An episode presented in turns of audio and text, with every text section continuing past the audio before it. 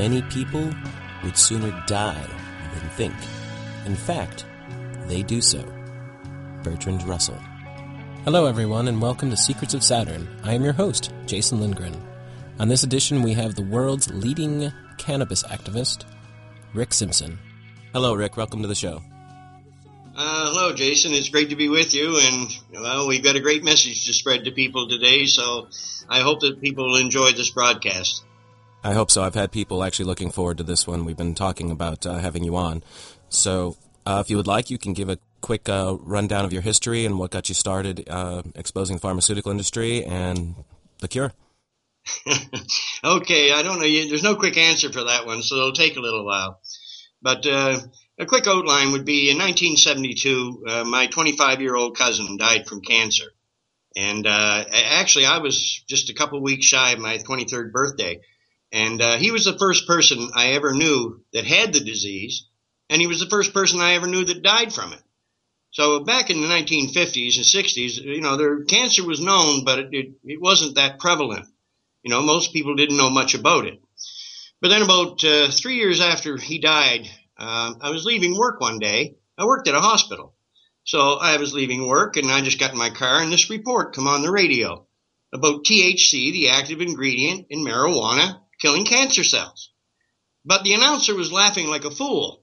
So I, I didn't, I didn't know how to take what he was saying, you know. But where my cousin had just died, you know, this horrible death, uh, it, it stuck in my memory banks. But, you know, as time went on, I, I never heard nothing more about THC killing cancer or anything like that. So I, I just thought it was some type of prank, but still it stuck in my brain. Uh, you know, I mean, I worked in the hospital system in total, in total for about 25 years.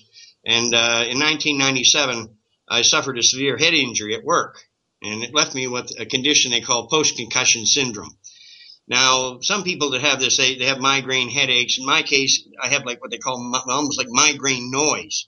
My head rings 24 hours a day. And what happened, it drove my blood pressure crazy and I had, and from the injury itself, I had balance problems. And of course, I mean, I worked in the medical system, so I went to the doctors and, uh, you know, they turned around, filled me full of chemicals that actually just made everything worse. And, uh, you know, I was, I wasn't making any progress at all.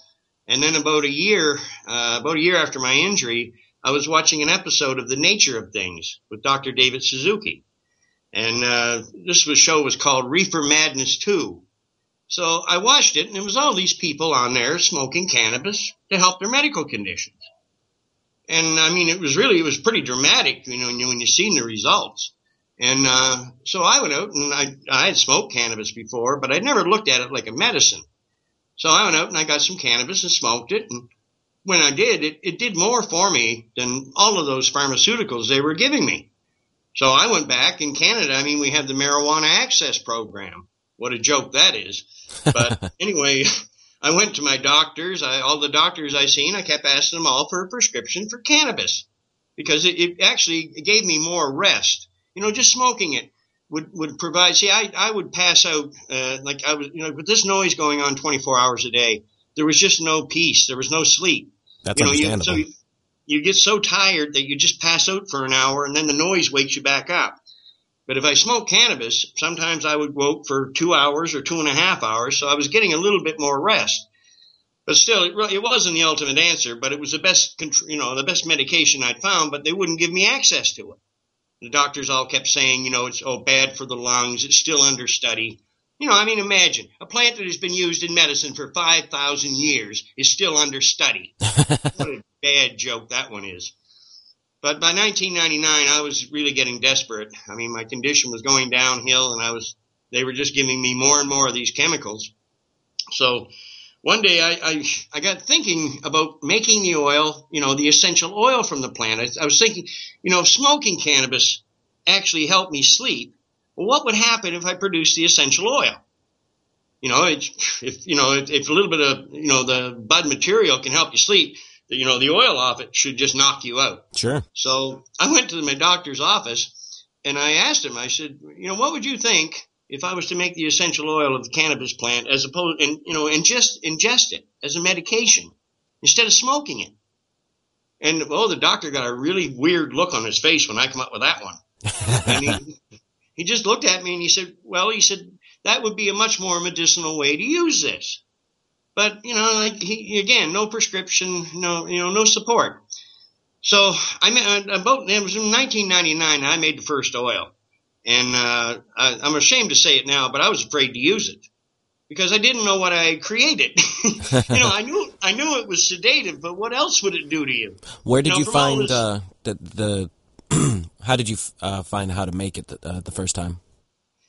Well, I did it the hard way. I, I, tried to make oil one time around 1993, and it was a dismal failure. I, I followed these instructions in this little book, and uh, you know, I'm a power engineer by trade.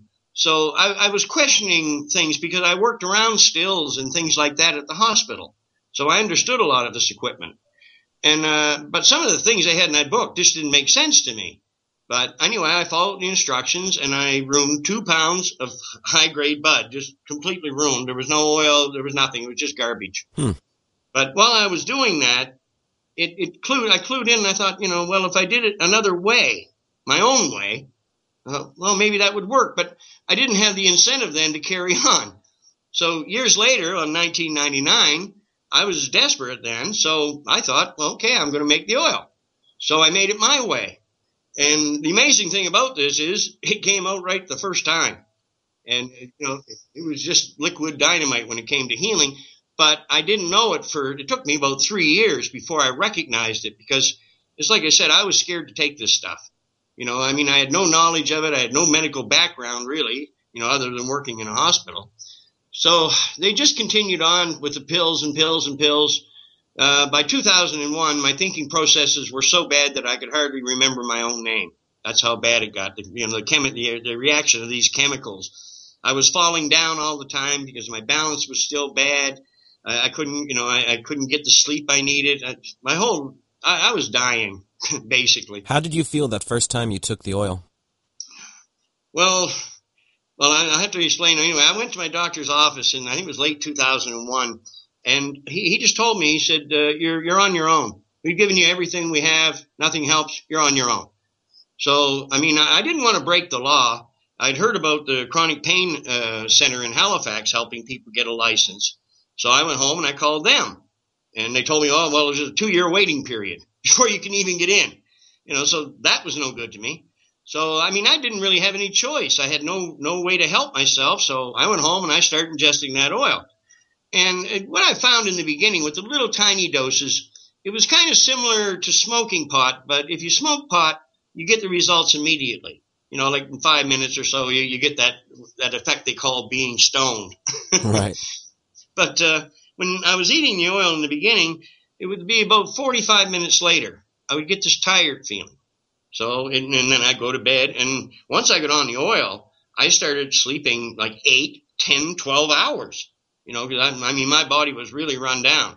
And my thinking processes, they all started clearing up. You know, I started coming back to being me. And, uh, uh, it was kind of funny. I mean, about a month, month and a half, uh, from the time I started taking it, one night I, I got the bright idea one night. I said, you know, I think I'll take more of this just to see what it'll, what, you know, what it'll do to me. so I took, I, I, took at least a half a, a milliliter or half a gram or more and put it on my finger and popped it in my mouth. And about an hour later, I went down the hallway, went to bed, and I was laying in bed. And about 10 minutes later, I, it, it felt like I was going to become sick. So I wanted, you know, I said, well, I got to get up and go to the bathroom. So I went to move and I couldn't move. Hmm. I, mean, I was laying there in the bed and I looked down at my fingers and I said, move your finger. I couldn't move my fingers. And oh my, my God, I mean, there's about 30, 30 or 45 seconds there. There was real panic on my part because I thought, you know, what, what have I done to myself? And then all of a sudden, there's an aggressive side of me too. So the aggressive side come up and said, you know, get out of this bed. And as soon as I told myself that, I could move again. It was just huh. so deeply relaxing, the effects of it, that it felt like I was paralyzed. I got up and went to the bathroom, but I never became sick. And I went back to bed about a half an hour later, slept like a baby, and, and felt great the next day. There was no problems. And actually, to this day, if, if I have the oil uh, once or twice a month, I'd like to take an overdose. because it, you know, it's not doing you any harm. And I mean, this stuff just knocks you out and you, you get such wonderful sleep on it. So, uh, anyway, that, well, they cut me loose, but everybody around me, I mean, the medical system couldn't do nothing for me, but you know, when I got on the oil, everybody around me started seeing these wonderful results. You know, they could see me coming back. Oh, sure. And, and, uh, then in 2002, I went to my doctor's office about these three areas. I'd had one close to my right eye on the side of my nose, and I had one on my cheek, left cheek and one on my chest. And I'd, I'd had these things since the 1990s, and uh, they wouldn't heal, you know, like little lesions. And I suspected, really, I always suspected that they were skin cancer. But in truth, I didn't want to hear that. No, nobody wants to hear that dreadful, you know, diagnosis. You have cancer. Jeez. So anyway, I went to the doctor's office and he looked at it. And as soon as he seen the, the one close to my eye, he was very concerned because of the proximity to the eye. So he said, we'll take care of that area first. And then, uh, you know, afterwards, we'll get the other two areas taken care of. So I went to the Amherst Hospital and they operated on it. And uh, they took a pathology sample and sent it to the, you know, for a pathology report. And um, about a week after, yeah, about a week after the surgery, uh, my the area they had operated, it was infected, and that's not unusual in the hospitals today. So uh, it, it, was quite a mess. And I was looking at it this night, and that's when that report from the 19, uh, 1970s popped back into my head. You know, THC, the active ingredient, in marijuana, killing cancer cells. But well, I sat there and I thought, well, you know, if, they, if this was actually true, you know, the medical, surely the medical system would be using it. You know, they've been telling us forever they want a cure for cancer. You know, so I, I couldn't I couldn't conceive that they wouldn't use this if there was any truth in that sta- in, in that report I'd heard. But so I, I got thinking about it, and I just said, well, what would happen if I just put the oil right on these two other lesions, the one on my chest and the one on my cheek? So I put the oil on them, and if you have what they call basal cell carcinoma, it feels like you have splinters in the affected area, and usually it's puffed up and bleeding a little bit. And um, yeah, all of a sudden, as soon as I put the oil on it the, and I put a bandage on, in, in just seconds, that splinter feeling went away in both areas, both areas, in, instantly. But that's the only thing I felt.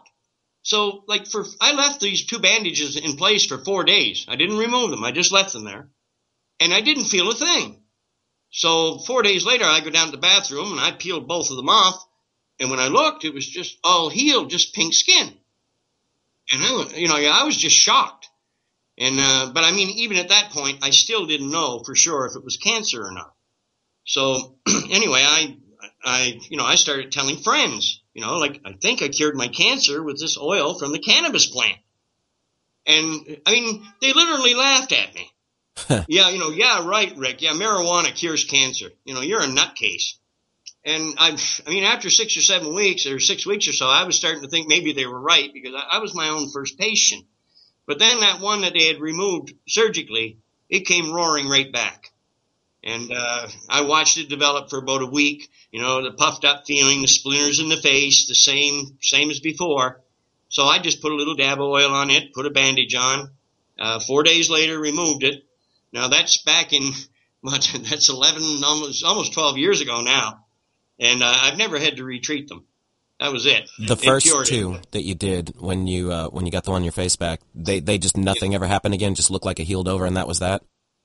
Healed over, just pink skin, and then you just blended in with the rest of my skin. You you can't even see where they were. But then again, cannabis is famous for healing and leaving no scars. Believe me, I've seen many samples of that.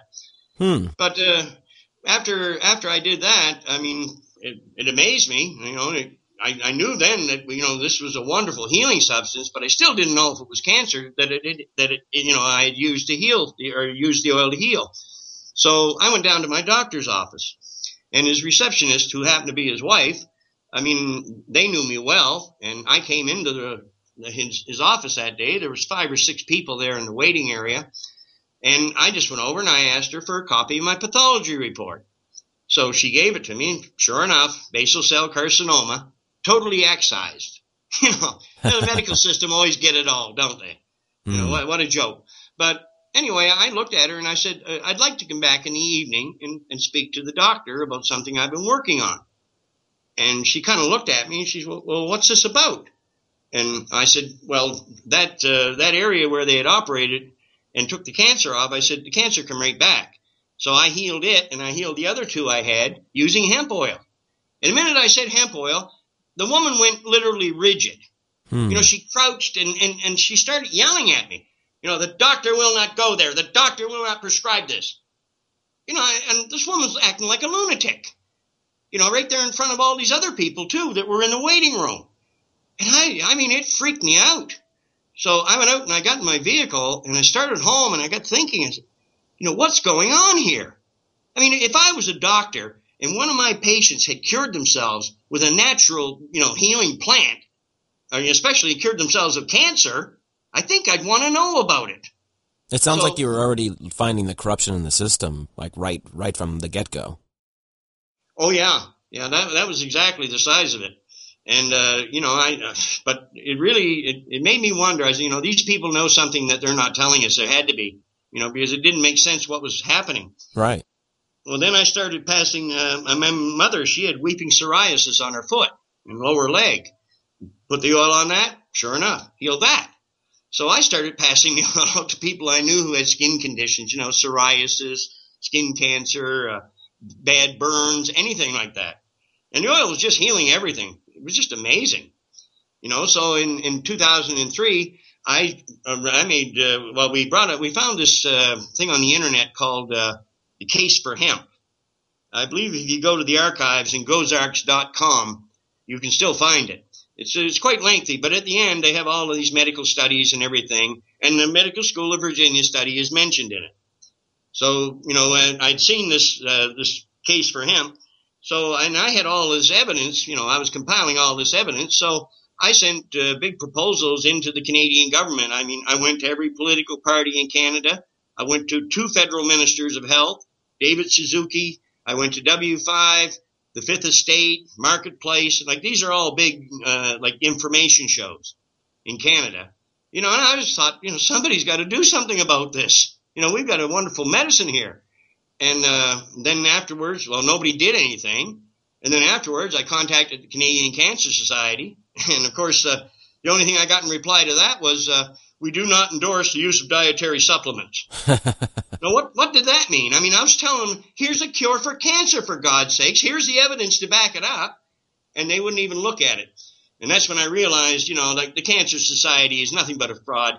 They, you know, all they want is your money. They don't want a cure because if they had a cure, they'd all be out of work, wouldn't they? yeah. You know, it's just, it's pathetic what they're doing.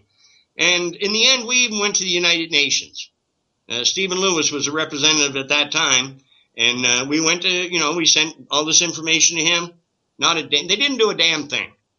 You know, so in around 2003 that what, I finally. What was their um, attitude towards it when you were speaking to the representatives at the United Nations? We didn't speak in it. I just contacted Stephen Lewis with all this information. We never heard a word back from them. Nothing. Oh, okay. Gotcha. Yeah. You know, they just totally rejected it. But uh, in 2000, I mean, in 2003, uh, like I said, I was treating skin conditions and things like that for people, and it was really working, you know, miracles, you know, right before my eyes. And then uh, in 2003, that was the same year I shut off my damn TV, and that's something I, I recommend that everybody do. Deprogram yourself. Yes. You know, that box is is if that box is the word probably the worst invention that mankind ever come up with because they're brainwashing people with it. Oh, certainly, you know, absolutely. So I, I shut off my TV and then I started watching documentaries like Loose Change and some of the work of Aaron Russo and many Max Igan and many different people, David Icke, you know, uh, and then you start seeing, you start connecting dots because I, I seen what was going on, the corruption that was going on to hold this, the use of this medicine back. And then when you start looking into who's running the show, which a lot of these documentaries expose, you know, the mega rich. Yep. I call them a bunch of psychopaths, but because that's what they really are. That's, that is what they are. Yeah, exactly. And um, so it all starts to make sense. But uh, into, you know, so by the spring of 2004, I, I was pretty well aware of what was going on, you know, with this so-called system and how it's keeping us enslaved. But in 2004, I started passing the oil out to people with internal conditions like serious cancers because I was eating the oil and I knew it wasn't hurting me. My God, it cured my arthritis. It did everything. Oh, really? You know, I, Oh yeah, I, I lost. Uh, I, I, one of the scariest things in the beginning when I started taking the oil was the weight loss. I lost about 20 kilos. Wow. In about two months, and I, I mean, I wasn't trying to go on a diet. The oil just took the weight off me, brought me right back to a healthy weight, and then just I stopped losing weight because it detoxifies the body. When you were doing that, and, and with the weight loss, um, were you going to the bathroom more? Were you seeing any like odd results? Oh yes, yeah, big time. I was eating when I got on the oil. I started eating about one third the amount of food that I normally eat. But when I went to the bathroom, uh, it was it was just amazing some of the piles that were left. okay, so it was literally cleaning your guts out. It cleans. It takes all the fat off you, and the fat, and the toxins, and everything. They're flushed from your body. But often, and often people that are using the oil, they'll see this right in their stool, all of these funny colors and and things, and even sometimes in their urine. I mean, there was times that I was uh, I was pissing like pink and purple. Hmm. It, it, it, was all toxins from those damn chemicals the medical system had shoved into me. Right. H- how much of a dose were you taking when you were seeing those uh, those kinds of results? Well, I was taking about a third of a gram a night, about a third of a milliliter at night before bed. That's the dosage I like to take. I mean, it doesn't it doesn't cure the the ringing in my head, but it makes it so I can live with it. You know, it control the oil does control my blood, keeps my blood pressure down, and it lets me sleep. You see, the, the ringing, I can't, you know, if you don't have the oil, the noise takes over your life. And actually, most people that have my condition, they, they in, in the end, they wind up committing suicide because the noise literally drives them crazy. And that's really the, the point I was on. You know, I, I mean, if I hadn't been for this, I, I look at back at this now. I mean, this oil saved my life. And that's the reason I'll never shut up about it. I mean, uh, this is the greatest, truly the greatest healing substance on this planet, as far as I'm concerned and I defy I defy anybody to prove otherwise. How much uh, how how much control do you have over the ringing now using the oil? Well, you don't have control over it; it still rings. But with the oil, when you have the oil in you, the effects of the oil make it so you don't care about it. The noise is there; it's no, it's there right now, but I don't care that it's there. You see, but if I don't have the oil as a medication, the no, the the noise just take it just takes over your entire life. Right. And it's miserable. Believe me, brother. There's no that that that saying. You know, silence is golden. that believe me, that saying is very true. But um, anyway, I I mean, more and more patients kept coming, and then I was curing people with it, with terminal cancers with what, this. Was this spreading word of mouth? Well, in the beginning, yeah, it went word of mouth, and then 2004, I went to the local papers and they did a big full page article detailing everything I was doing, a big picture of me. You know, it was all there. And of course, more people came and the oil was, like I said, the oil was healing practically everything. You know, and uh, it's it's just amazing. I mean, this this medication is wonderful for MS, AIDS. I mean, I don't care what you have. Show me a better medication. I'd like to see it. You know, this oil is benign. It's non-addictive. And as far as I'm concerned, the cannabis plant is man's best friend, and it always has been.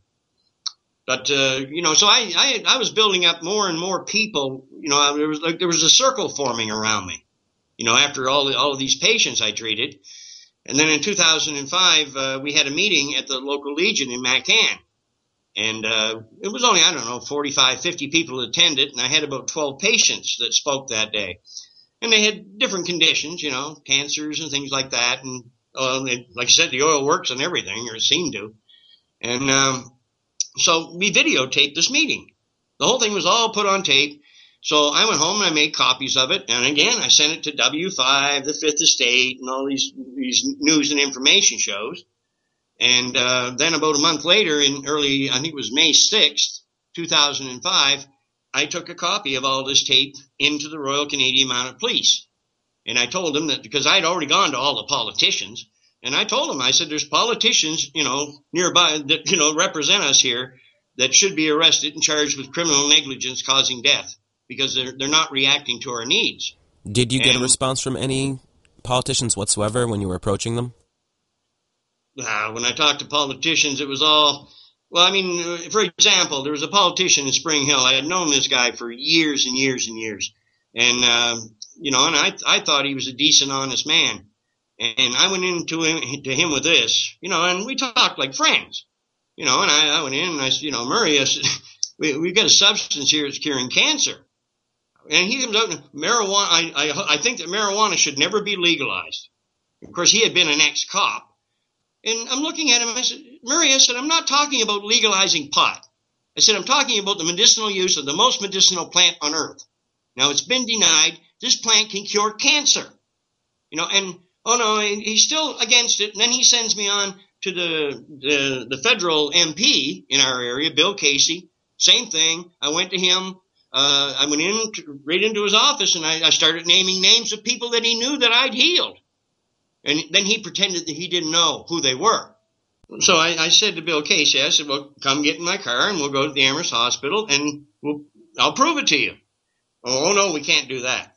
So then he says, I, I have to, I'll go to the parliamentary library to get the lowdown on this. And I said, I looked at him and laughed. I said, you're going to the very people that are standing against the use of this medicine. Is that what you're telling me? And you can see he was quite frustrated, but. Did he anyway, just not he said, believe you, or was he, do you really think he knew and he was trying to, to stop you? Well, I, I think he, I think they were all just trying to stop me. I, I don't know how much he really knew, but I mean, these people are literally brainwashed. You know, they actually believe their own propaganda. They don't have open minds at all. And these people represent parties.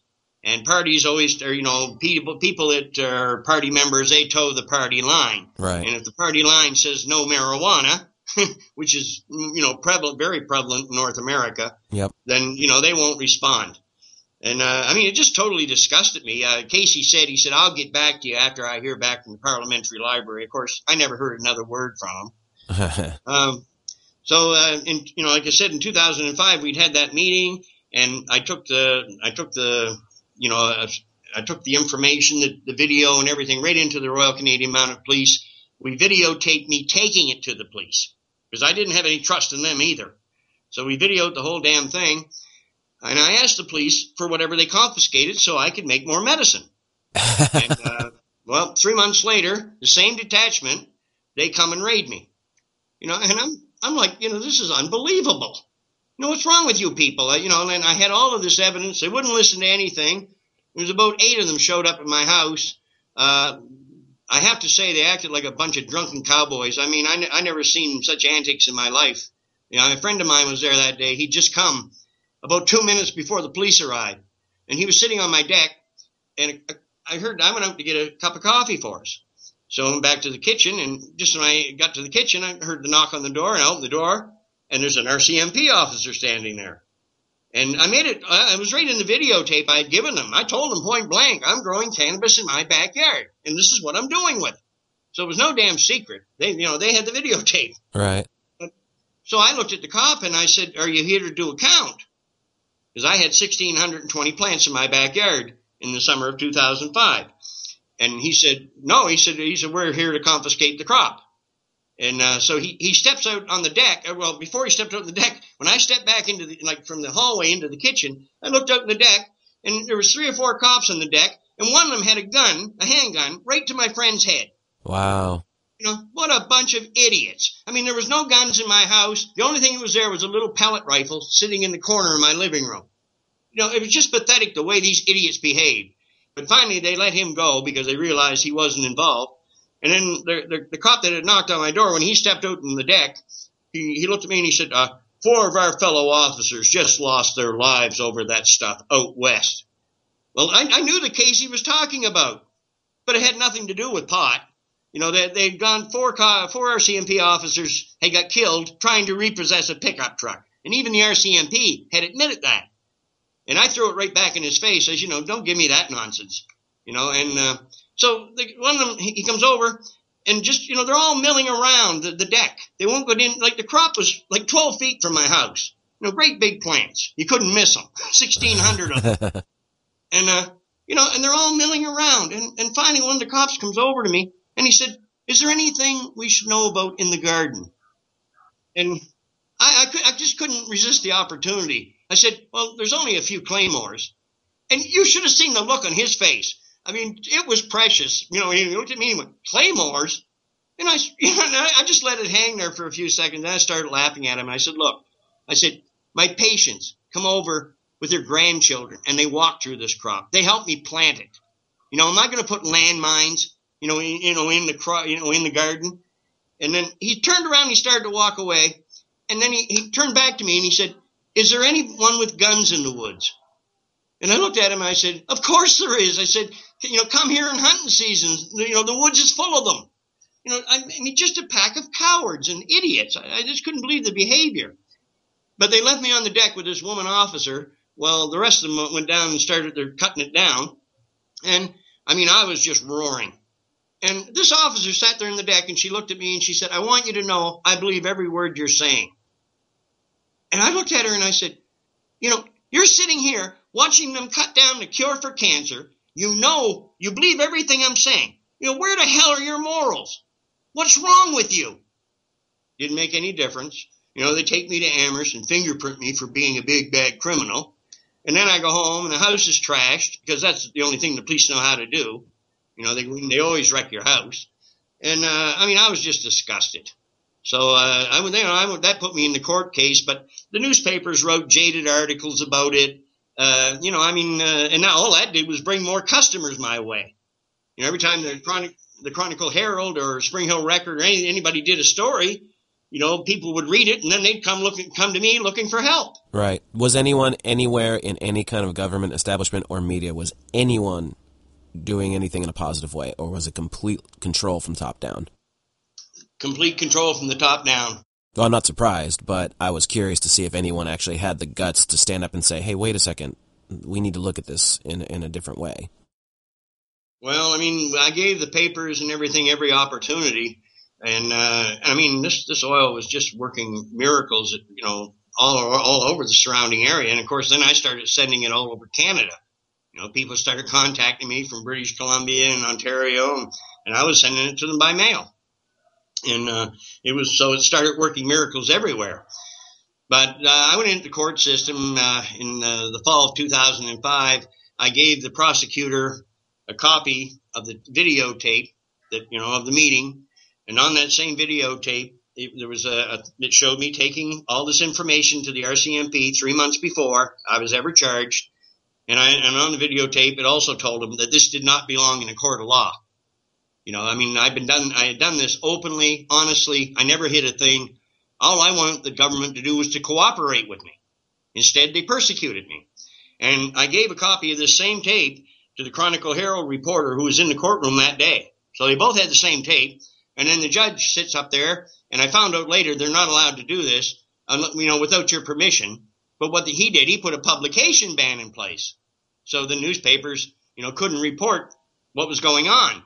It really wouldn't have made any difference anyway, because for the most part, these newspapers are totally controlled. It's just disgusting. There is no real news. Well, the real news media is the internet. Well, it's the you alternative don't find media. any truth in the newspapers, that's for sure. Absolutely. Yeah. So anyway, uh, they, they decided I should have a charter challenge. Um, that would be the best way to proceed with this. So that was well, that didn't happen until 2006. But so 2006 came in the spring. I put another 1,100 clones in the backyard, and uh, they came. Think it was September 6th, I believe it was. Uh, they came, confiscated that. You know, this time they didn't even have a search warrant. They just said we're with the marijuana eradication program, and uh, I wasn't arrested or anything. They just came and took the crop you know, because they, they, they like to keep the cure from the people. so that's the reason they were there. It, it was just pathetic to, to see, you know, the, the antics these people. Uh, I remember one cop down there one day, was a big fella, and he was up there, and, you know, they were sweating, you know, because, you know, these plants were big. And he was just getting ready to cut down one of these plants, and I yelled at him. I said, Oh, no, it's not that one. And he looked up the hill at me, and I said, That's the one I was going to use to cure your father's cancer. Nice. You know? They they hated dealing with me because I threw it right in their faces. You know, I said, you're, you're just nothing but a pack of murderers. You know, you know, you're killing people for the government, for God's sakes. You're killing your own families. Wake up. But, you know, we all know, uh, actually the IQ of most cops today, I think is rated, hovers right in around the 100 mark. You know, just slightly above idiot. Yeah, So, they try and hire they- people that'll follow orders, and, and that's about it. Exactly. I, I mean, I knew friends of mine years ago, uh, in around 1970, one of my best friends, uh, one of the most intelligent men I ever met. He, he applied for the RCMP and they basically told him, you're, you're, you know, you're, you're too intelligent and you're a free thinker. The RCMP doesn't want you. You know, like you said, they want dummies. You know, give a bunch of dummies a bunch of authority and a, and a little badge and a handgun, and that's what we got policing our society. But in truth, if the RCMP wants to take crime off the streets in Canada, the first thing they have to do is arrest themselves because mm-hmm. they're the mm-hmm. biggest criminals of all. Oh, sure. But anyway, uh, in 2006, uh, there was a federal election came up. So I ran in the federal election on this issue. you know, and uh, the, the, papers they made me the oh you know the one issue candidate. You know, one issue. Now here's a plant that can end starvation, solve our energy problems, give us the greatest medicine on earth. You can make over 50,000 different things from it. Anything that can be produced with petroleum can be produced from hemp. You know, I was giving them, uh, you know, here's your answer for the future. And then they call that one issue. But, you know, it, it was comical to, to, see the way they behaved. Uh, I had, I was running against all these people from political parties. Actually, I ran against Bill Casey. and, um, nobody could dispute what I was saying.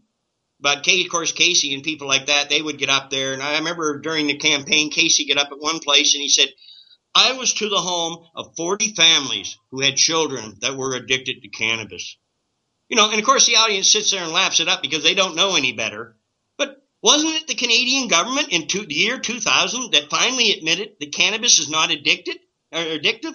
So how could he have been to the homes of all these people whose children were supposed to be addicted to cannabis when it's not when it's not addictive? Because they've got nothing to, to go off of. Yeah, I mean he was lying right through his teeth.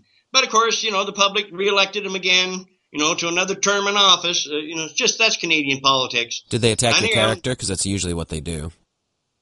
Well, you know, well, I mean, they, they made it just sound like, you know, this is a guy who wants to, you know, a, a pothead who wants to legalize pot. This is the way they tried to dress it up. Right. And uh, it, it, I, I was truly disgusted with the whole thing. And then uh, the Charter Challenge. See, it was during the Charter Challenge when I really started to find out what the human race is all about. Uh, I put out 100, 120 affidavits to all different patients nearby. Some of these patients I had cured of cancer, and many of them would not become involved. You know, they, you know, I'm happy that it cured my disease or cured my cancer, but I don't want to get involved, you know, because they're scared of the authorities. Right. And uh, so out of the 120 affidavits I put out, I was only able to collect 48. But, you know, they were solid affidavits. They were in, sworn to the, the you know, the lawyer swore them and all that. In fact, he was shocked. I laughed at him because I when, when I first started, I hired this lawyer for the charter challenge. And, um, oh man, I mean, the first three or four meetings him and I had, it was just war, you know, cause I don't, I don't back up well from anyone. And, uh, you know, and I just told him, you know, exactly what went on. And I think it was around the fourth meeting, he looked at me one day and he said, Rick, he said, I owe you an apology. And I said, what do you mean? And he said, you know, he said, I've been trying to treat you like a criminal, but he said, it's more, become more than obvious to me that you're, there's no, there's no criminal in you. Right. know? and I said, well, I'm glad you see, you know, you finally got the picture. And he said, I was talking to some of my lawyer friends about this case, and he said, we think what you're doing is wonderful. And I looked at him and I said, well, if it's so damn wonderful, what the hell am I doing tied up in your stupid court system? You know, and uh, and I just blasted him. I said, would I be wrong in thinking that probably half the lawyers in Canada are making a living off of marijuana cases? and do these lawyers want to give that kind of income up? You know, they're, they're all in this thing because the government, you know, the, the big money, you know, Rothschilds, Rockefellers, names like that that really run this planet. They also own our governments, oh, sure. and our governments control everything: the legal system, the medical system, the educational system. They're in control of it, so they bend everything to suit the needs of the rich. Of course. While we all suffer and die. You know, hooray for the government. What a damn joke. But anyway, I mean, I, I, I got these 48 sworn affidavits in there. The judge said that the, the affidavits were anecdotal and that I didn't present any life threatening conditions. You know, I mean, post concussion syndrome is life threatening because it, it really affects your blood pressure and everything. And then cancer, which I had. It was right in all the information. I guess that wasn't life threatening either.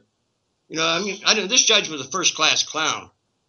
So after that was over, uh, they called me back to court and then they asked me, well, they told me, you know, I can appeal this, this charter challenge. But you see, I, I said, you know, what's the point? I said, I already know what you people are doing. You're trying to keep this, you know, hidden from the, from the public.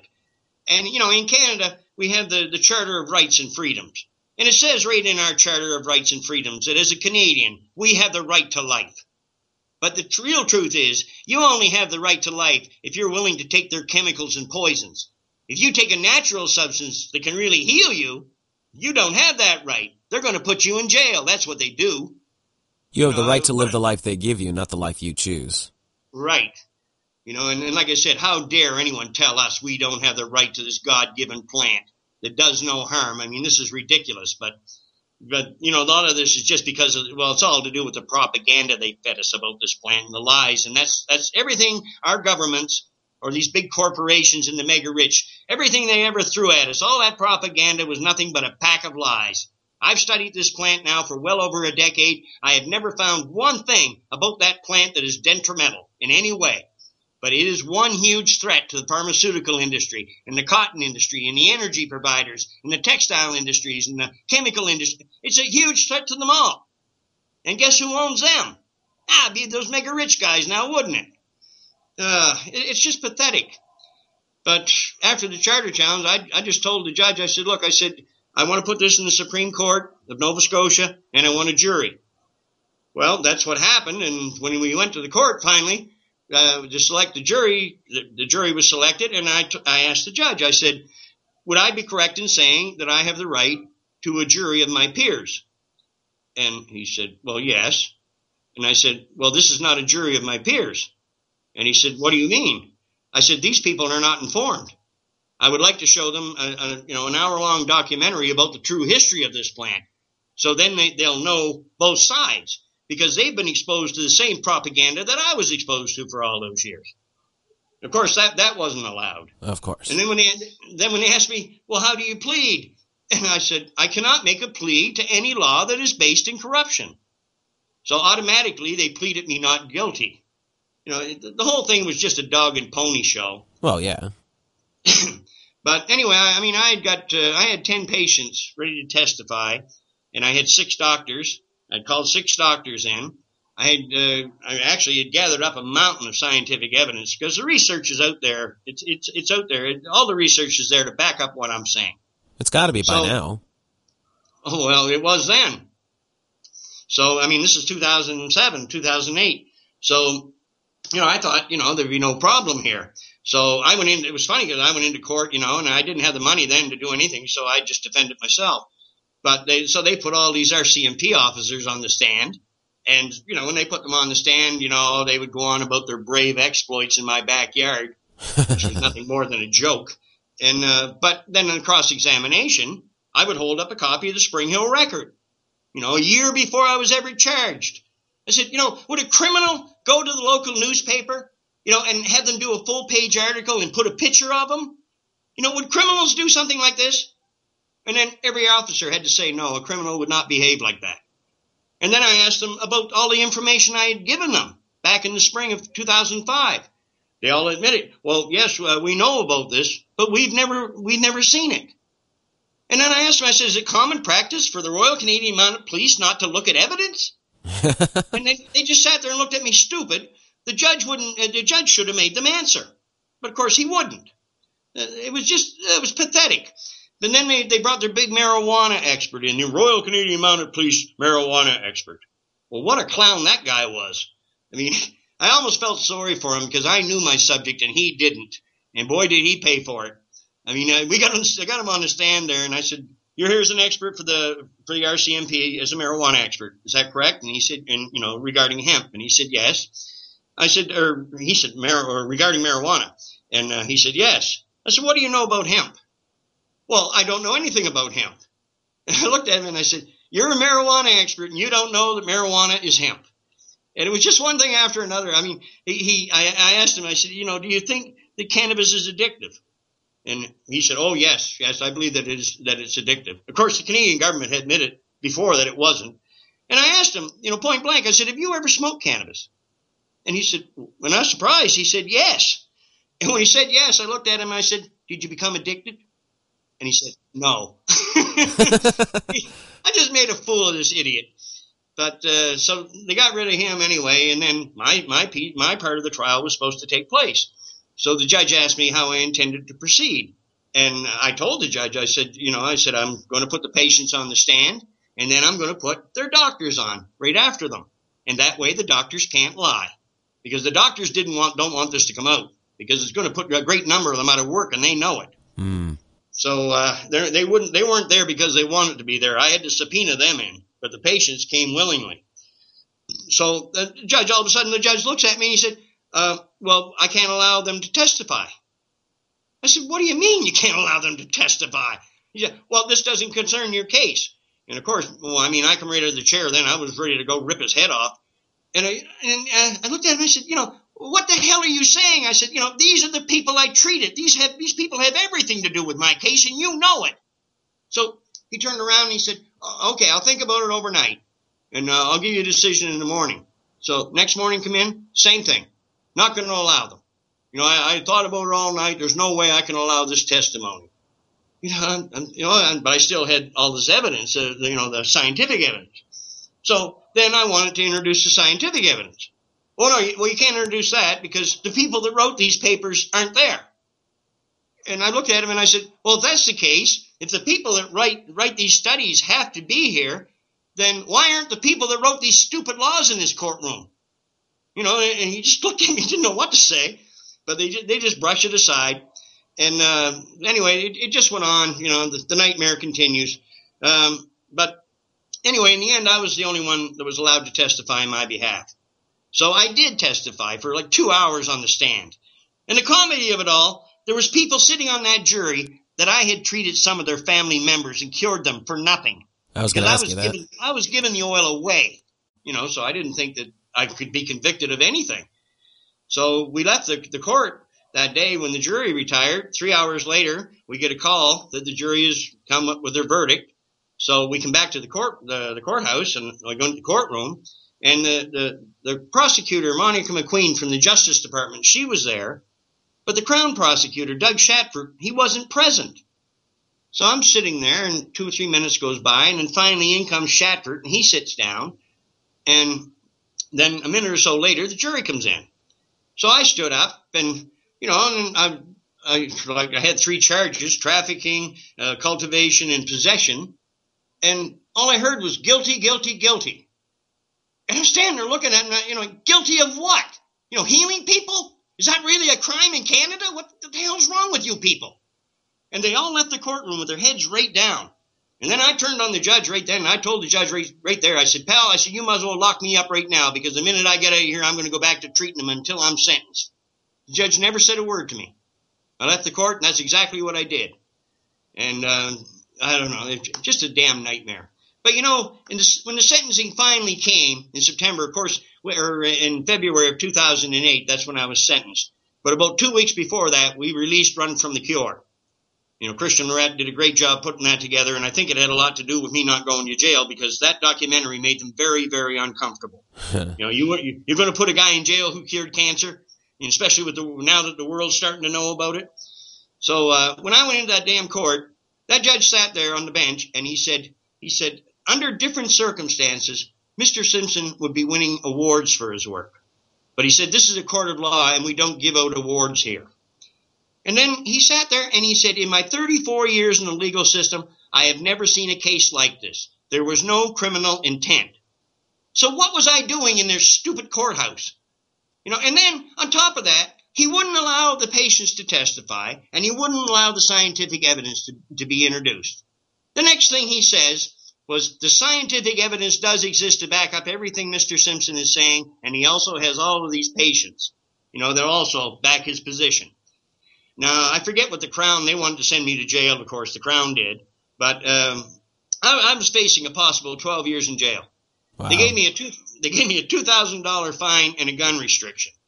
And the only reason I got the gun restriction, because in Canada, the minute you're convicted of trafficking, then it comes with an automatic gun restriction. So, I mean, it, it was just foolishness. But I mean, I was really disheartened by that stage of the game, and uh, I I started looking for other countries. I maybe I could go and you know and carry on with the research and you know grow some more cannabis. But uh, you know, I kept looking and looking. But the only problem was is just like I said, the, the, the next day after court, you know, about eight o'clock in the morning, you know, you get that knock, knock, knock on the door, and there's somebody standing there. You know, can you help me? or they call you on the phone crying, you know. So I mean, what could I do? I I just went back and just kept going. So so actually, for the following almost two years, they left me alone. They didn't bother me.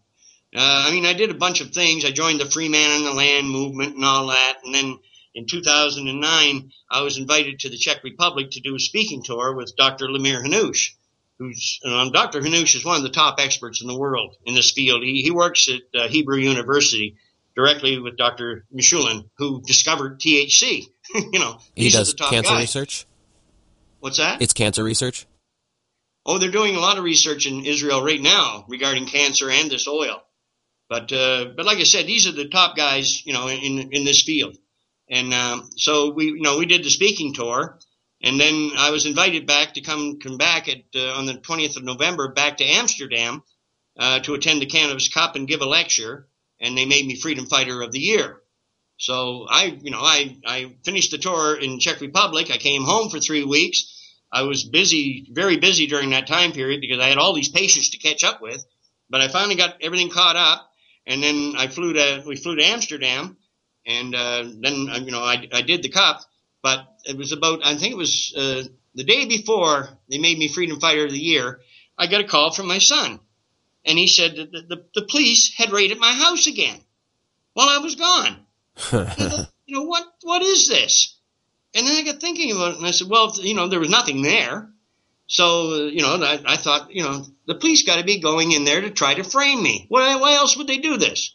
And they knew you know, they knew what I was doing. There was cannabis actually growing in my backyard in 2009. And the hell, they were out with their damn helicopters. They never come near. Now, my place was always the first place they used to come. This in 2009, they never come near me. But we could why? see the helicopters. We could see them just off in like three or four hundred yards away, flying around. But they, they didn't come and take the crop. Do you have any so idea why they were leaving you alone for that time period? Well, I think it had something to do with that free man on the land movement because I, I had uh, sent all these papers into the government declaring myself a free man on the land, and uh, also I got some land grants under my name. You know, all the land surrounding my property, I, I got the the old original grants under my name too, and there was this huge bond. I had a five hundred billion dollar discharging and indemnity bond put in place. Uh, I don't know. I'm not sure if that's any good or not, but but anyway, it, it kept the cops away for 2009. I have a question for you about um, the the whole free man on the land thing. Are yeah. um, Native American reservations are they considered exempt from what the country's laws would be? Um, I don't know how that would be in the United States, but we're talking about Canada specifically here. As far as I know, I think there's only one uh, Indian tribe or Indian nation that actually, I believe there is one, but I can't think of the name of it. But I, I, I believe they're in British Columbia. But I think they have the right to grow cannabis on their property, and the government can't interfere because of the way the treaty was done up. Right. That's what I was wondering if there uh, if there's a, a, loophole there that could be exploited for for the benefit of all, really. Well, I mean, I, I would certainly support. You know, uh, you know. I mean, I know what the white man did to the Indians. We all do, for God's sakes. Oh, of course. And uh, I, if I was, you know, if I was the leader or tribal leader or something, like that, I would just tell, you know, the, the Canadian authorities to go suck an egg. And I'd start growing that plant and start healing the, the people. I mean, the, the natives have a lot of problem, you know, with, with drugs, alcoholism and all this. And this plant would, would work miracles for them. Not to mention their own health, diabetes, cancer, all these diseases. Well, I figured it'd be a mutually beneficial thing if we could look into how the um, how the laws do and don't affect uh, the the tribes, you know, in, in the United States and in Canada. Well, I, I, know there's a lot of interest there, you know, in the Indian nations. There, there is a lot of interest in this, and I, I think there's some big things happening. Good. But it seems it, worth it's, pursuing. It's all going to come to a head in the next few months, I think, Jason. But anyway, uh, after this thing, like after the raid and all that, uh, well, I, I couldn't figure out what was going on. So then I got a hold of my son, and I made arrangements that I could go back to the Czech Republic because I I planned to do that anyway, do a few more lectures. So uh, after the cup, I went back to the Czech Republic, but then I got talking to my son and uh, he started telling me about uh, the raid. And I said, Well, what did you see? And he said, Well, I went there, Dad. He said, None of them were in uniform. And he said, they, they were, the cars were all unmarked, all black cars. And I said, Well, that figures. and uh, he said, he said, I asked him for, Where's your search warrant? They didn't have a warrant. And, uh, you know, the, the whole thing was, was very freaky, he thought. And so a few days later, they did show him a warrant. But Mike said it was sworn. My son said it was sworn by some judge way down in Halifax, and he said it was to do with another property because the house color and everything was different. So they just used this warrant some, somehow or another. I think they thought they were going to get away with all this nonsense, but they just used this other uh, warrant for another property apparently. But I knew the corruption in the system in Canada. I mean, in a real legal system, if I had went back, that that warrant it would have all been thrown out of court. But I mean, I knew by that time that these idiots were out to hang me. Oh yeah. So, and if I went back, see, I wouldn't, I wouldn't have any access to my medication if I was put in jail. It's not going to jail that bothers me, but if I, you know, if I have to go to jail without with this without this oil, then it's going to be a very bad time for me. I can tell you that for sure. That's understandable. So, but anyway, uh, you know, he told me. I, I asked him because there was things in there. Uh, about restricted. He said uh, restricted weapons. I said, what restricted weapons? I said, you know, there's a pellet gun in the house. And he said, well, while you were gone, Dad, he said, I brought my crossbows down. He said, I was doing some shooting and I left them in the house. And I said, well, even at that time, right there in Amherst, you could go to the local stores and buy a, a crossbow with no firearm acquisition permit required. Store was openly, openly selling them. So I just thought, you know, there's no you know, so there was no real restricted weapons in my home. And then he said something about booby traps. The police were claiming they had booby, there was booby traps. And I mean, I had been raided four times. This was the fourth time. There was never any booby traps. And I said, what is this? And he said, well, you remember before you left, there was a little bit of garbage on the deck in a couple bags. I said, yeah. I said, you were supposed to take it to the dump. Well, when he came back that day, he, he didn't have the dump, the, the landfill was closed. So he just took a couple boards and he put nails in them so the bears wouldn't get into the damn to the garbage. And this is what the police were claiming were booby traps. And I said, you know, it was just pathetic. And then I heard this 70, they found 70 pounds of cannabis in my home. And I said, what is this, Mike? And he said, Dad, he said, they went out, you know, like when I'm done washing the material, I always threw it on the back, on the hillside out in back of the house. It's compost. There's hundreds, there's thousands of pounds of it out there if you actually went looking for it. so this is where I threw it. And uh, they went out and they dug they dug up 70 pounds of compost and put it in garbage bags, and that was their evidence. So I knew the whole thing was just a bunch of nonsense. And then shortly afterwards, I, I did a radio show. I called into a radio show in Halifax, and uh, this announcer he was right full of himself, going on, you know, about the police and uh, you know, I'm making it sound like I was the you know Doctor Evil, the big bad criminal. Oh, of course. But uh, when he started blowing off at me, I, it didn't take me too damn long to straighten him out. So he started singing a different song pretty quick. But uh, you know, it's just that the people are so misinformed; they're lied to for God's sakes. But I knew at that point that there was no sense trying to come back to Canada. So I decided to stay in Europe and fight them from over here. You know, if I went back there, they'd just throw me in a jail cell, and that's probably where I'd end my days. But over here, I could still fight them. Well, it looks so like they were going towards that anyway. Well, yeah. But uh, when I when I went back to the Czech Republic, I did more lectures, and then I started writing the book about this, which which I brought out in 2012. Uh, but it really, what I literally did, I just went from country to country and kept spreading the truth. But it was I was facing the same opposition over here like the mainstream media wouldn't cover, you know, wouldn't cover what I was doing. And uh, like I remember in in Prague, in Czech in the Czech Republic, there uh, the biggest newspaper in that country did a, an hour and a half, two hour interview with me. The editor wouldn't let them print it. But in 2010 was the first time I came to the Balkans. I came to Croatia. And, uh, and then 2011, I came back. Uh, one of the activists contacted me, so I came back and I was only here a day or two, and he looked at me and he said, "You want to go on national television?" And I just looked at him. I said, "Of course." So they turned around and they made arrangements, and I did a, a show called The Edge of Science with uh, Krešimir Mišak, and it's one of the most popular TV shows in Croatia. Well, I guess it's one of the top three or four shows in the whole country. So I did that show with him, and uh, then I did you know lectures and seminars in uh, Opatija and I actually did uh, a lecture right here at the university in, in Zagreb. And uh, I mean, I just get up there and tell the people the truth.